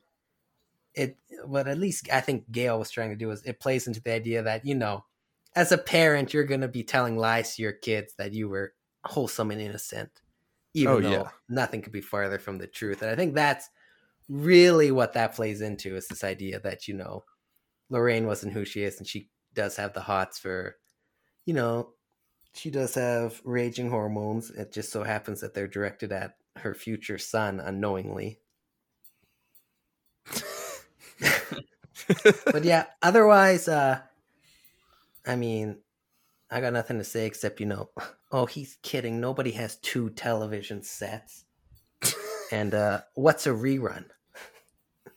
Those are just a couple lines I, I wrote down. Like, oh, that's kind of funny how nobody has two televisions, and now in 2023, if you're like a 12 year old, you have a TV in your own bedroom. Everybody, there's like eight TVs in the house sometimes now. It's just I had two TVs in my bedroom growing up. I was uh, oh, Raf, come on. No, we actually only had one TV in our house growing up. And I mean, my parents' house still only has one TV. Well, you know, I got two TVs, one in the bedroom now, one downstairs in the living room. But yeah, it's, it's just kind of funny the idea that, you know, nobody has two televisions. yeah, nobody has two TVs. Where now, that, you know, it's like, you only have one television? Yeah, it's wild. it's more wild. It's more like the opposite now. So yeah. Um, Jacob, any uh any final thoughts before we get into uh the final stretch? Yeah, no, not really too much. I mean, it's just uh it's just sort of movie magic. It's really what makes it sets it apart. Um just the the all the practical effects and the and the studio lot, just the the set design and everything just uh just really transports you. It's it's a really is a cut above a lot of what's come since. Hundred percent. There's something about a studio lot, man. There's something about it. It just, uh, you know. So we've been doing something uh, that was sort of unplanned in these episodes, where we were naming MVPs. Uh, I don't necessarily need to do it for this movie, but if you guys have folks who you want to name as MVPs, um, I think we can we can do that. Otherwise, we can just skip uh, right over to uh, our three recommendations. So, are we? Uh, is this MVP the actors or or yeah, anyone, yeah. some Yeah, oh, an actor, uh, a character, someone you know, behind the scenes, director, screenwriter, editor, you know, gotcha, gotcha. whoever. Yeah, Yeah, I mean it's pretty clear that uh, Michael J. Fox is is the MVP of the movie. Um, so I mean, from that from, from from that perspective, it's pretty easy. Um, but I mean, there's a lot of people you could highlight. I mean, um, his name's escaping me. Duke will know. The actor who plays Biff. I think he, Uh, you know, yeah, Thomas F. Wilson. That was actually Jacob. I'll let you talk about him, and then I'm gonna jump in. But that was actually who I was gonna kind of highlight as well. Interestingly Yeah. enough, I mean, you know, he is the. There's not really a villain per se in this movie. I'm much more so, obviously, in, in part two. Um, but in this movie, you know, he's more annoying than anything. But he just does it so well. I mean, he just plays that um, that sort of foil to Marty and and George, sort of simultaneously, and and his his role in there. I mean, he's just such a good. Um, I mean, his comedic timing also is is wonderful, and that chemistry that he has with Marty and uh, Crispin Glover is just it's just always fun to watch. I mean, he really adds uh, a little bit of conflict to the um, to the stakes that are otherwise, you know, there's no villain.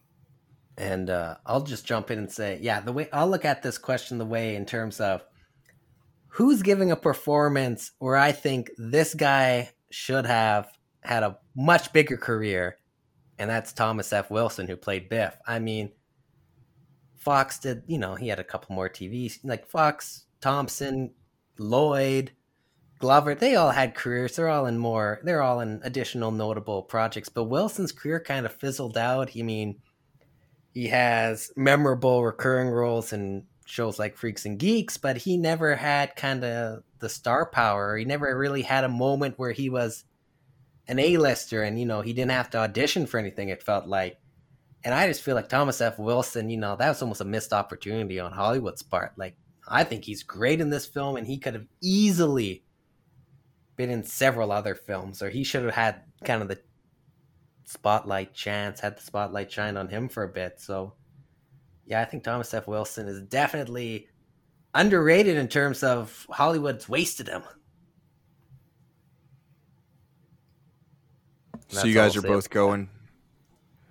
Guys are both going uh, with. You guys just said his name and, and I, I already forgot it because he Thomas Tom, F. Wilson. F. Wilson. Uh, I'm forgetting it because Hollywood didn't give him uh, enough of a chance. Um, kind of on a similar note, I'm gonna go with one. This is my fake MVP. This is maybe my uh, sixth man of the year award. Uh, but I'm gonna go with 3D just because of how ridiculous of a character he is. Um, I got to give that guy a shout out. Uh, but my real MVP, um, I think, just because of how much he dominated the 80s um, and like really like there's something about like Reagan era movies uh, that all have like the same sort of feel and vibe and tones and like the one common thread is that most of them were producer directed by Steven Spielberg like he absolutely owned this decade um, so I got to give him a shout out as the executive producer of this movie. Um, he is the MVP. Uh, this sort of, you know, this sort of movie doesn't exist without um, without Spielberg just like being at the height of his powers and being able to make sure that movies like this were were getting made. So he's my MVP. Sweet. So let's get into everyone's favorite part of the episode. It's time for recommendations. You know, uh, just thinking out loud here, we we will get to a point where we have a specific little you know jingle that we'll play right before recommendations because I feel like it's just such a special part of uh, of every episode that we do here at the Canon. Um, who wants to start? We'll just go around in a circle and we'll we'll go, uh, you know, one by one, sort of naming uh, our different recs and, and why we're recommending them. I don't mind starting. Hell yeah. Um, all three of mine are going to be time travel, and two of them I fought so hard for, for from time travel perspective, um, for so long. So we've already mentioned one, so I'll bring it up, and Duke can comment on it if he wants because he did see this for our time travel list and agrees that it was really good. So it's called The Infinite Man. It's an Australian film. It's very low budget. Basically, a guy goes out to he's very sort of neurotic and he's a scientist and he wants to control every aspect of this date. So he brings his girlfriend out to a hotel they had enjoyed uh, in the past, only to find that it has closed and it is abandoned. And they have a really awful, you know, obviously don't have a great date. And he feels like the relationship's falling apart. So he builds a time machine of sorts to go back to that time and try and fix things. And so if you like the scene in Back to the Future 2 where Marty goes back to 1955, or maybe the scene in Prisoners of Azkaban when you're seeing how the, the, the, the future version and the past versions are both there and interacting and things. This is that, but it's it's on steroids. I mean, there's only three people in the movie, and um, but by the time it's over, there's multiple multiple iterations of each character all running around in this limited environment, and it's great fun.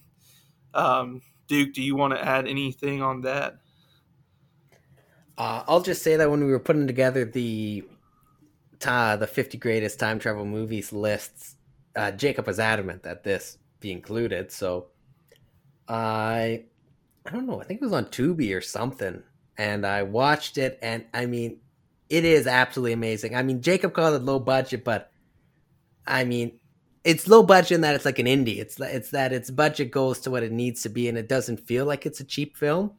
And I mean, it was so good that um, it's it made the top ten. Uh, I'm not going to say where because I want you to go hunt down that article and read it, but it was that good that I, I mean, I had no issues putting it above other time travel films um, that are more commonly uh, known to a larger audience. So yeah, The Infinite Man is absolutely great, and I would highly stand beside Jacob in recommending it to uh, anybody listening. Off to a hot Awesome. start. Um, yeah, I'll definitely be checking that one out. That sounds super interesting. So do I go with my second one now? No, so we'll go. Uh, we'll go to Duke, perfect. and then me, and then we'll yeah, and then we'll loop back around. Perfect. Raf, you're gonna be so happy. It only took you three episodes, and I'm giving you what you desperately want, and that's a recipe. yes. We Because I- I- because yeah, we can cancel the show after this. Cancel the Oh, podcast. oh, cancel the oh. canon. We got a recipe. I'm a happy man. It's done. so back to the future of course you know when you become a a franchise that's you know spawned so much merchandise. Eventually someone's gonna put together the official hill valley cookbook. And so of course because i'm a back to the future fan i had to buy it. And i've only done one recipe. Uh it's i think it's like grandma or, or grandma baines meatloaf but it's good. So I will say, uh, pick up this cookbook or look it up online, figure out where the recipe is. Uh, the meatloaf, I will attest to it. It is pretty darn good. So, and of course, there's a bunch of stuff. You know, the the cookbooks uh, split up between. Um, there's the 1950s, so there's a bunch of 50s era foods and recipes. Then there's the 80s, and you have kind of like, you know, more common i know like kind of like the food that was popular then and then you have like the modern the 2010 so you're gonna have i don't know some future stuff like dehydrated pizza i think they have that someone- was someone that was my that was my only something. question. someone put Is the together think, dehydrated like, pizza you know yeah a fun way to do that and then you know i think you got a bit of the 1885 so you maybe something with a rabbit i don't know A rabbit but yeah, stew. you know, American comfort food, and then you know, classic diner cu- cuisine, and all that kind of stuff. So yeah, it's it's a fun cookbook. I'm definitely going to be you know exploring it more when I have more time to cook. Probably in you know, who knows, five ten years when you act- when I actually have kids and I need to maybe cook them something. That's when I'll really dive in. But uh, Back to the Future, the official Hill Valley Cookbook. Uh, 65 time traveling recipes from the past, present, and future. Start with the meatloaf. If, I mean, hey, I've ate it. I've made it a couple times. It's good. What can I say? That's oh, man, that's incredible. I'm I'm so happy that you uh, that you recommended that. Um, that's what we're looking for. Getting a little weird with it. Um, all right. So all right for my recommendations, I've got three movies. I'm kind of stretching, um, the recommendations and like how they tied it back to the future a little bit. I think, uh, but for my first one, I'm going with another '80s movie and I think the '80s, right? Um, I think like the Reagan era was a time of like '50s nostalgia, and obviously that's something that Back to the Future is playing with. Um, so I was trying to think of movies that like play with similar sort of vibes of uh, of Reagan era '50s nostalgia, uh, and the movie that I came up with I think is playing with it in a very different way, but also a very cool way. My first recommendation is uh, David Lynch's Blue Velvet. I don't know if you guys have seen it, but this movie kicks ass. Uh, Not a fan. very- gotta be honest. oh, but I'm. I, you gotta sell me. I own the movie. I watched it once. Was not a fan. Raf, this is your. You have two minutes to try to sell me on rewatching this film. So I look forward to hearing what you're going to say to Well- convince me. I, I think um I think what I just mentioned. I think if you're a fan of like of 80s movies and uh sort of the feel and vibe of like uh those Spielberg era productions of like the 80s suburbia kids riding bikes and things like that and uh you know Americana and w- sort of what all that stuff means. Uh I think if you're a fan of that and you want something that is like playing with those themes in a, a really different way and obviously like a you know a lynch lynchian uh like surreal sort of way. Um i think blue velvet is like the perfect film to sort of not counter but to complement uh things that are and themes that are being explored within a movie like back to the future.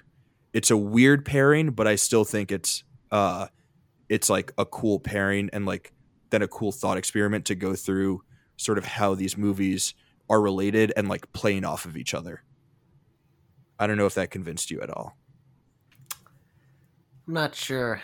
You're you're. It sounds like you're pitching a movie that I have not seen, but I'm, I'm I might have to watch to see to kind of see where you're coming from it because I'm not. When I watched it, I'm not. I wasn't picking up what you're laying down. So I'm. you might com- you might have convinced me to give another try just to see. It's a reason just to Just see to- if it's there or Yeah, to see if to see I'm if. I'm a total psycho and It uh might be, but that that's kind of the Lynch way. He's kind of got some psychotic ish. I mean, the main guy in that film, he's pretty psychotic, isn't he? Doesn't he have He's- like a weird inhaler type mask? the almost? the main ant- antagonist is uh yeah, yeah, um, yeah. Bowser from that terrible uh, live action Super Mario It's, movie, uh, right? Dennis Hopper. It's Dennis Hop yeah, Dennis Hopper. Um How bad? I don't is know, that, man. That the first film I thought of for Dennis Hopper was the 1993 Super Mario Bros. movie. Oh, no, that's I mean that's that's a great shout. The new one is out now. Jacob, before you give your your next uh recommendation, do you have any thoughts for us on Blue Velvet? I'm real interested to see it. I have not seen it, so I'll keep your your description of that in mind. I've also, um, my father-in-law has been recommending me watch that. Um, so yeah, I'm I'm game to watch it, and I'll see where I come down on it. Uh, I, I'm up for a good time. Probably landing somewhere between uh Duke and myself. I wouldn't consider It's- it's a- Blue Velvet a good time, Jacob. You want to lower those expectations. It depends on how Well, you like to have a good expectations time. Are, are perfectly set in the middle now from the from the two of you. So That's perfect. Um yeah, what do you have next? So the other time travel movie that I really pushed um, hard, Didn't get to see this one, but it's a little indie film called Time Lapse, sort of similar to a Twilight Zone episode where um, in this movie it's three flatmates who, so one of them is a struggling artist and he lives there with his girlfriend who he's been dating a long time and hasn't proposed, and then they also live with his friend who is uh, sort of an obsessive gambler. And at some point they they they find they realize their neighbor has not gotten his mail in a while so they check on him and find a camera that takes photos 24 hours into the future and it uh, peers directly through their apartment window so they start to tinker with that and of course things go terribly wrong uh, over the course of the film, and it's awesome. Uh, it's just a great small character study kind of deal um, with how they use this camera, and so I've been, you know, I don't know how I found that movie, but ever since I've watched it, it's just been one of my one of my very top time travels um, of all time. So That sound that kind of sounds like uh have you ever seen Chronicle? Uh, no, no, I'm not. But I've heard. Yeah, It, I've heard. Of it kind of sounds like uh like a similar sort of setup of just like you know a character study about dudes who sort of find and get access to uh to like information and powers that they that they shouldn't really have um but yeah that sounds awesome i getting some good time travel recommendations today I, I love got, it. I got to jump in and say, uh, Jacob, I actually did watch that movie for the list. You did? Oh, I, for some reason I thought you did not get to see that. Maybe you just did. You like it? Oh, I liked it. Oh yeah, okay, nice. it it, it also almost made it into the top ten people. So uh, go read our list because yeah. Uh, but no, I liked it. It's uh, it's got Danielle Panabaker, who um is best known now for playing Caitlin Snow on uh, the Flash on the Arrowverse. So that's kind of the most famous face you'll see in that movie. And all I'll say for that film is that I think this was in the trailer, so I feel like this isn't a spoiler. But uh, like Jacob says, it gets so tense that you know at some point the only way that they know that their future, that the next 24 hours that they're safe is if they show up in that picture. And as long as they keep showing up in the picture, that they know that they will be alive tomorrow. So it gets pretty dark in some places, but no, it's a good film. I, I agree. With, Jacob's been nailing it with these time travel picks. I'm doing no time travel picks. All my picks, 50 greatest time travel movies. Go there. If if I wrote the write up, I that that's my uh, time travel picks for Back to the Future. So I'm I'm doing one more one more quick deep cut. Um, Danielle Panabaker was in some Disney Channel stuff. Also, the the actor who plays the artist, um, whose name is escaping me right now, but have y'all seen uh, the Disney Channel movie uh, "Mom's Got a Date with the Vampire"? Oh hell yeah, dude! I have Uh, not.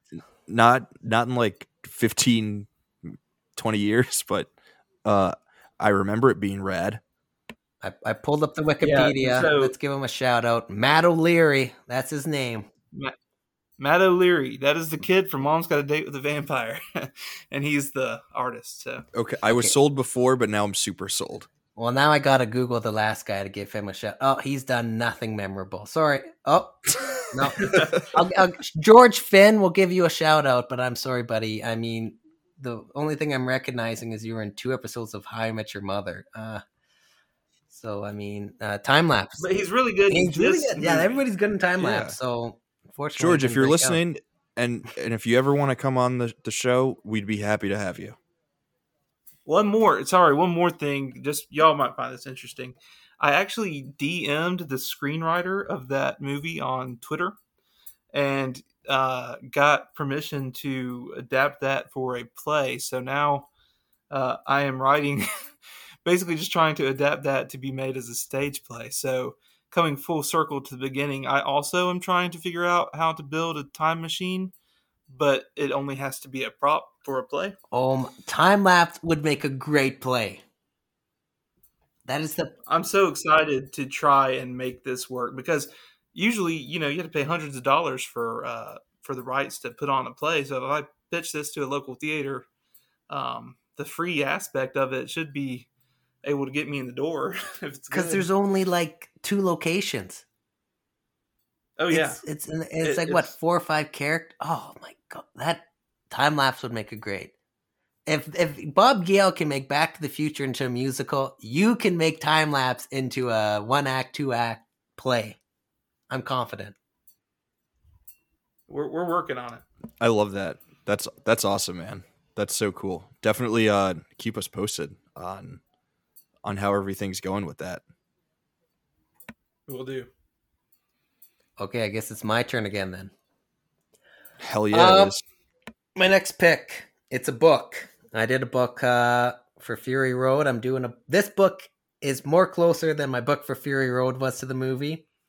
Uh, so my second recommendation is Someday Jennifer. It's a novel by Risto Pakarinen.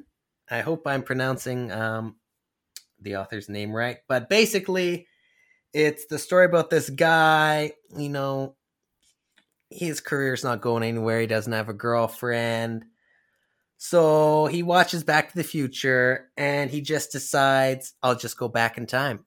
But just mentally, you know, so he shuts off his phone. He anything he goes back to 1986. I think the final year he was in high school or something like that. So if it wasn't around in 1986, he just plays dumb. He's kind of like Daniel Day Lewis, you know. He he's not Lincoln, but he's a 1986 Full civilian. method. full method. So, you know, of course, it's like, no, I don't have a cell phone, blah, blah, blah. And he moved back to a small town. And then, you know, um, the girl he had a crush on, whose name is Jennifer, is also back in town or something. So, you know, it goes there. It's kind of, it go, comes into the cinema and kind of, you know, embracing the past, but somehow that helps with your future. It's, it's a fun read. I literally only bought the book I was at Indigo. I don't know if they have. You guys have Barnes and Noble in the states.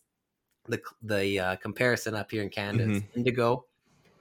Uh, I literally I saw the cover. They had the cover facing front. It was an old kind of old school um whatever it is, you know, where you're putting the little letters in to make the name uh, marquee board. No. Anyway, you know what you see at theaters where they put all the movies and the Yeah, yeah. hmm It was that. It said someday Jennifer, and then I saw. I was like, oh, okay. Um, my mind immediately went to Back to the Future. I just something about it. I was like, ooh. I, and then I, of course, I oh look at the back page. So and so, whatever his name is. Uh, but after watching Back to the Future, yeah, I'm buying this. That's all it took. Back to the Future. if you just mention Back to the Future about something, I'm watching it. You're in. Yeah. You're so uh it's it's a fun if you if you like um the 80s, if you like um kind of being stuck in the 80s and if you like reading, uh someday Jennifer, it's a fun read. So yeah, that's my pick. Nice. Adding it to the reading list. Um sweet. All right, for uh for my second recommendation, I'm going with another movie. Um I think I'm going to say the movie first and then after I'll tell you guys why because I think just saying the movie I think you guys might be a little confused as to why I'm making this one of my picks. But for my second rec, I'm going with Independence Day. And the reason I'm going with Independence Day is because I was trying to think of another movie with a sitcom star um, who turns into, you know, a massive blockbuster sci-fi movie star, right? Michael J. Fox, he's got family ties. He is a star with Back to the Future too. Independence Day, you've got Will Smith, he's a hit in Fresh Prince. Independence Day, he turns into a massive movie star. Weird connection piece, but that's what I'm going with. Uh, that's my pick. I like it, and I hope you like it too. I'm sure everyone's seen it, you know, but I still wanted to mention Independence Day because it's an awesome movie. I love the variety and the recommendations. Raf Raf has such uh, such thought out um, connections uh, to Back to the Future. J- J- Jacob, you gotta Right. you gotta listen to the uh, Mad Max Fury Road Pod because my my recommendations are out there. They That's- are. I, that's I'd the say they're more.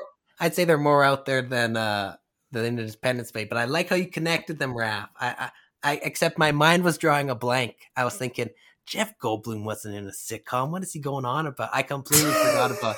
I forgot about Will Smith in Fresh Prince because I, I I've Jeff never watched it. Goldblum wasn't in a sitcom. I was like, Jeff Goldblum was in a sitcom. Oh, Raf, I'm gonna have to be correct. And then you're like, you know, Will. I was like, oh yeah, Will Smith.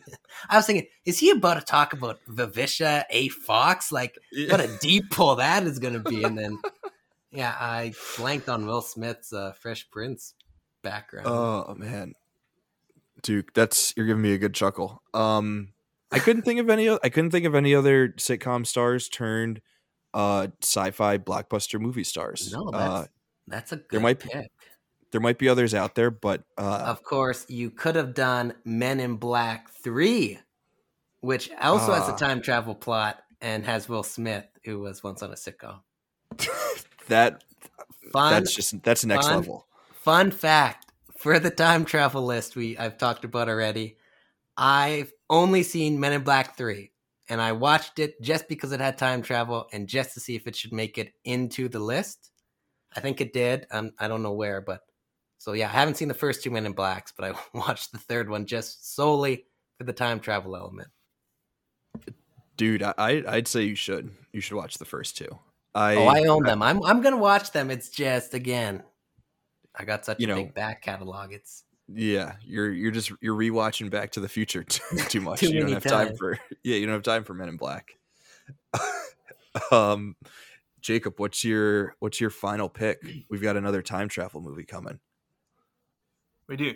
Well, we've already mentioned it, uh, so I'll keep it brief. But it's got uh, Jake Gyllenhaal in the, uh, starring in Source Code uh, as a guy who is um, sent back in time in a way. It's sort of there's more of a sci-fi um, explanation to it, but basically he goes back for eight minutes every time onto this train that has uh, been the victim of a of a bombing, and he has eight minutes each time to learn new in, uh, information and trying to figure out who did this so that they can prevent so they can go arrest the guy and prevent another terrorist attack. And um, there's an element too it's not he's not going back to his own life. He wasn't on the train originally. He's actually a different character but they've sent him back into this guy's memory for eight minutes this this passenger on this train who has died. So um, yeah, it's it's a freaking great uh, mystery thriller. And I, you know, one of the things with it is it's it's got one of it's sort of a Groundhog Day type effect, um, where he's going back in this loop and noticing new things. But then you pair that with the mystery thriller, and then you have the stakes of the the ticking clock all the time. I I've loved that movie for so long, and so it's yeah, and and it's time travel on a train. So. Love love a good time loop movie. Should there should be another there should be a time loop movie like once a year, you know? We we deserve that. Um when you when you first said Jake Gyllenhaal, I definitely thought you were going with Donnie Darko. Um but source code sounds sounds dope. I've never seen it. Um source code is a little more accessible than Donnie Darko. Um, as far as it, you know, Donnie Darko is an interesting. I, am not completely sold on Donnie Darko, um, but yeah, Gyllenhaal in this is very. It's very straight um, action thriller, but it's got a good heart sort of to it, and yeah, and the mystery is fun because you because you know it gets you get to keep rewatching the same things and realizing new information with him. So it's really great. Sweet. Um awesome. Duke, what's uh what's your final one? What's my first cheat? I think you mean to say Raf because I I can't I can't uh Oh no, we can't, do can't, this again. I can't I can't help it, Raf. There's just too many good stuff. I I got to shout out. I'm not going to talk about I'm just going to shout it out. Uh Driven, it's a film about uh the uh, making of the DeLorean. It's uh, it's a great film. It's got um, Lee Pace. It's got Jason Sudeikis, Judy Greer. Uh, yeah, it's about John DeLorean and kind of about the guy. Like, uh, it's not really about John. Like John DeLorean's like a secondary character, and then Jason Sudeikis's character, who I think had ties to the. I mean, the whole DeLorean manufacturing backstory. It's just how it's it's I mean, it, it was good enough for its own film. Yeah, so watch that. But I got to give uh, Michael J. Fox a couple shout outs. So for my official final pick, I'm doing a film and a TV show. TV show, The Michael J. Fox Show, which was supposed to be his comeback on television, but NBC absolutely screwed him over. Uh, I'll admit the first like 10 episodes of that 2013 um, series were not good. I mean, they're good, but they weren't, you know, renewable good. But the seven episodes. So then the Winter Olympics came in 2014. And so NBC's like, yeah, we'll bring back Michael J. Fox show after. They didn't. So seven episodes went unaired. They actually came out with a complete season one DVD. I bought it because I knew this is going to be impossible to find otherwise. So I got it right away. And those last seven episodes are so good. Like that's when you know it was all coming together. Christopher Lloyd makes a cameo. Um, there's a couple. His wife Tracy Pollan, I believe that's how you pronounce her last name, makes uh, an appearance. Uh, uh, Spin City, who which was uh, Fox's 1990s uh, sitcom. Uh, a couple cast members from that make an appearance, so it's it's really fun. It really comes together at the end. So I highly recommend you hunt that down however you can. But then on the film side, I got to give a shout out for For Love or Money. Uh, this is what I would consider my favorite Michael J. Fox movie after the Back to the Future films. I mean, I could list every Michael J. Fox movie because I, I love them all. But For Love or Money, um, it's got a pretty fun. It's fun. He plays. He's like a concierge of a hotel, but he really wants to make his own. His dream is to open up a really like a first class hotel on this little island that he has to land to, and then it's a classic rom com story, and there's the rich older love interest of the girl who's kind of devious. So it's fun. Yeah, it's easily available on DVD and probably on a streaming service somewhere. So I got to give a little love to Michael J. Fox since he's my favorite actor. So yeah, those are a couple films. They're not the usuals that uh, you might hear from him, but uh, they're good. They're also good. I'd I'd recommend you check them out. You cheated. I got it. We'll I got it. Next time, Raf, I promise. Whatever you know, episode I am on next, I will only give you three. I will only give you three uh, recommendations. I will not cheat. I think because of your because of your violation, uh, we're gonna have to issue a, a one episode ban. So, uh, That's okay. Sa- Duke Sailor Duke- Monsoon is right around the corner, ready to hop in my place. he's still serving a ban as well. Um, we got to hand them out early, so so Yeah, people don't know that we're people know that we're not joking around here. yeah, It's very serious business. No cheating on recommendations. No recommendation cheating, but I got I gave you a recipe, so that should balance out my uh the cheat. Yeah, I should be allowed that- to cheat. If you give a recipe, you're allowed. That's why it's only a cheat. one uh, Oh, a one okay, episode gotcha. ban. That's why it's not longer. Yeah. Um. Okay, because I'm not a cheater like Duke. Um, for my last recommend, so I always I always like to list out like five, just in case some of the other ones get stolen. Um, even though I was pretty sure that none would get stolen for this. Uh, but I'm still Well- only gonna name one of my. Well. Raf, that's like me. I list out five, but then nobody takes them, and I just feel like they need you just- the airtime. just- They need to just- be told. I can't help it. I- I don't I don't think all of mine need airtime, and I kind of I kind of ranked them, you know. Um, so my last recommend, I'm like I said, I'm gonna go with another movie, um, and I think it's another sort of weird connection point, but um, that was kind of like the overall theme. I wanted to go with movies that like don't necessarily seem like they are in any way connected to Back to the Future, um, but still are. Uh, so for my last one, I'm going with uh, Charlie Kaufman's I'm Thinking of Ending Things uh, from I think it was either 21 or, or 20. Uh, Netflix movie. Um, if you know Charlie Kaufman, it was very Charlie Kaufman. Uh, but the reason I'm recommending this movie is because there's a running gag of a movie within the movie that is like a cheesy rom com directed by uh, Zemeckis. And uh, because Zemeckis is the director of Back to the Future, I thought, well, wouldn't this be a fun movie to recommend? Um, you know, Zemeckis had his run uh, where he made some great stuff, and then he sort of became a punchline, uh, like he is in this movie. Um, so I wanted to make that the final one to sort of take us through, in a way, the sort of Zemeckis journey from beginning to end. Um, but yeah, that's my that's my third one.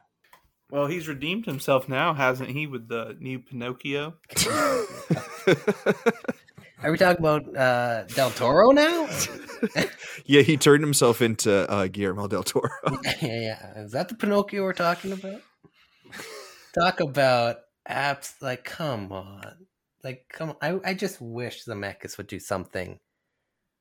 I don't even know. Something just like an indie, like indie level, you know, where he's not, he's not. Oops, I shut my, muted myself. Um, I wish the Zemeckis would do something that has no special effects, like no CGI. I want him to go back to like Castaway. Do something like Castaway. Give me like a good drama that doesn't have Steve Carell's face on a little miniature doll or the uncanny valley uh Pinocchio wood grain. Like come on, just give us something that redeems Well, him. I think you can't argue that Pinocchio is the best team up between Zemeckis and Tom Hanks since Castaway. Have you did you watch Pinocchio? Because I avoided it. So Jacob, you gotta give me a little review. No. No, I, I avoided it too. I, I haven't seen it, but it has to be the best, right? I don't know. I I quick glance. There was no other partnerships between the Polar of Express. Those, Yeah, yeah, Polar Oh, Express Polar is a much better. Uh, Castaway, what is it? Forrest Gump, Castaway, Polar Express, and Pinocchio. Those so it's the best since Polar Express. Then. Sorry, the only, the only. it's one. true. That's right. I wasn't sure because Yeah. some people really don't like Polar Express. Um, I like it. Well, I grew up with like I I'm in that childhood. Like I'm in that like when it was like a childhood movie for my generation. So I can see why parents The don't like The score is so good. I The score is so good that the rest almost. I had matter. the Game Boy Advance game based on Polar Express. I pulled that sucker out over Christmas, and there's some fun stuff. So you know, another train movie, another movie yeah, on a train. we go. Oh man, It- All roads lead back to trains. However, where we're going, we don't need any roads. Nicely done. Nicely done. I, I, I like I kind of want to end it there, but um, I really wanted to end it there uh, because you know not to pat myself on the back, but that was a great joke. Um, but guys, uh, thank you for once again a very wonderful, delightful conversation about a wonderful and uh, delightful movie. I hope that you guys had as much fun as I did. Listener, I hope that you had as much fun as the three of us did. Um, we hope you join us next week uh, when we will be talking Yojimbo. Um, very different movie from Back to the Future, but another great one. Uh, my dudes, we did it. But yeah, th- uh, thank you guys for uh, for joining. Um, I hope you guys had as much fun as I did, listener. I hope you had as much fun listening as uh, as we did talking about this movie. Um, my dudes, we did it. Hey, another one in the books or in the recordings.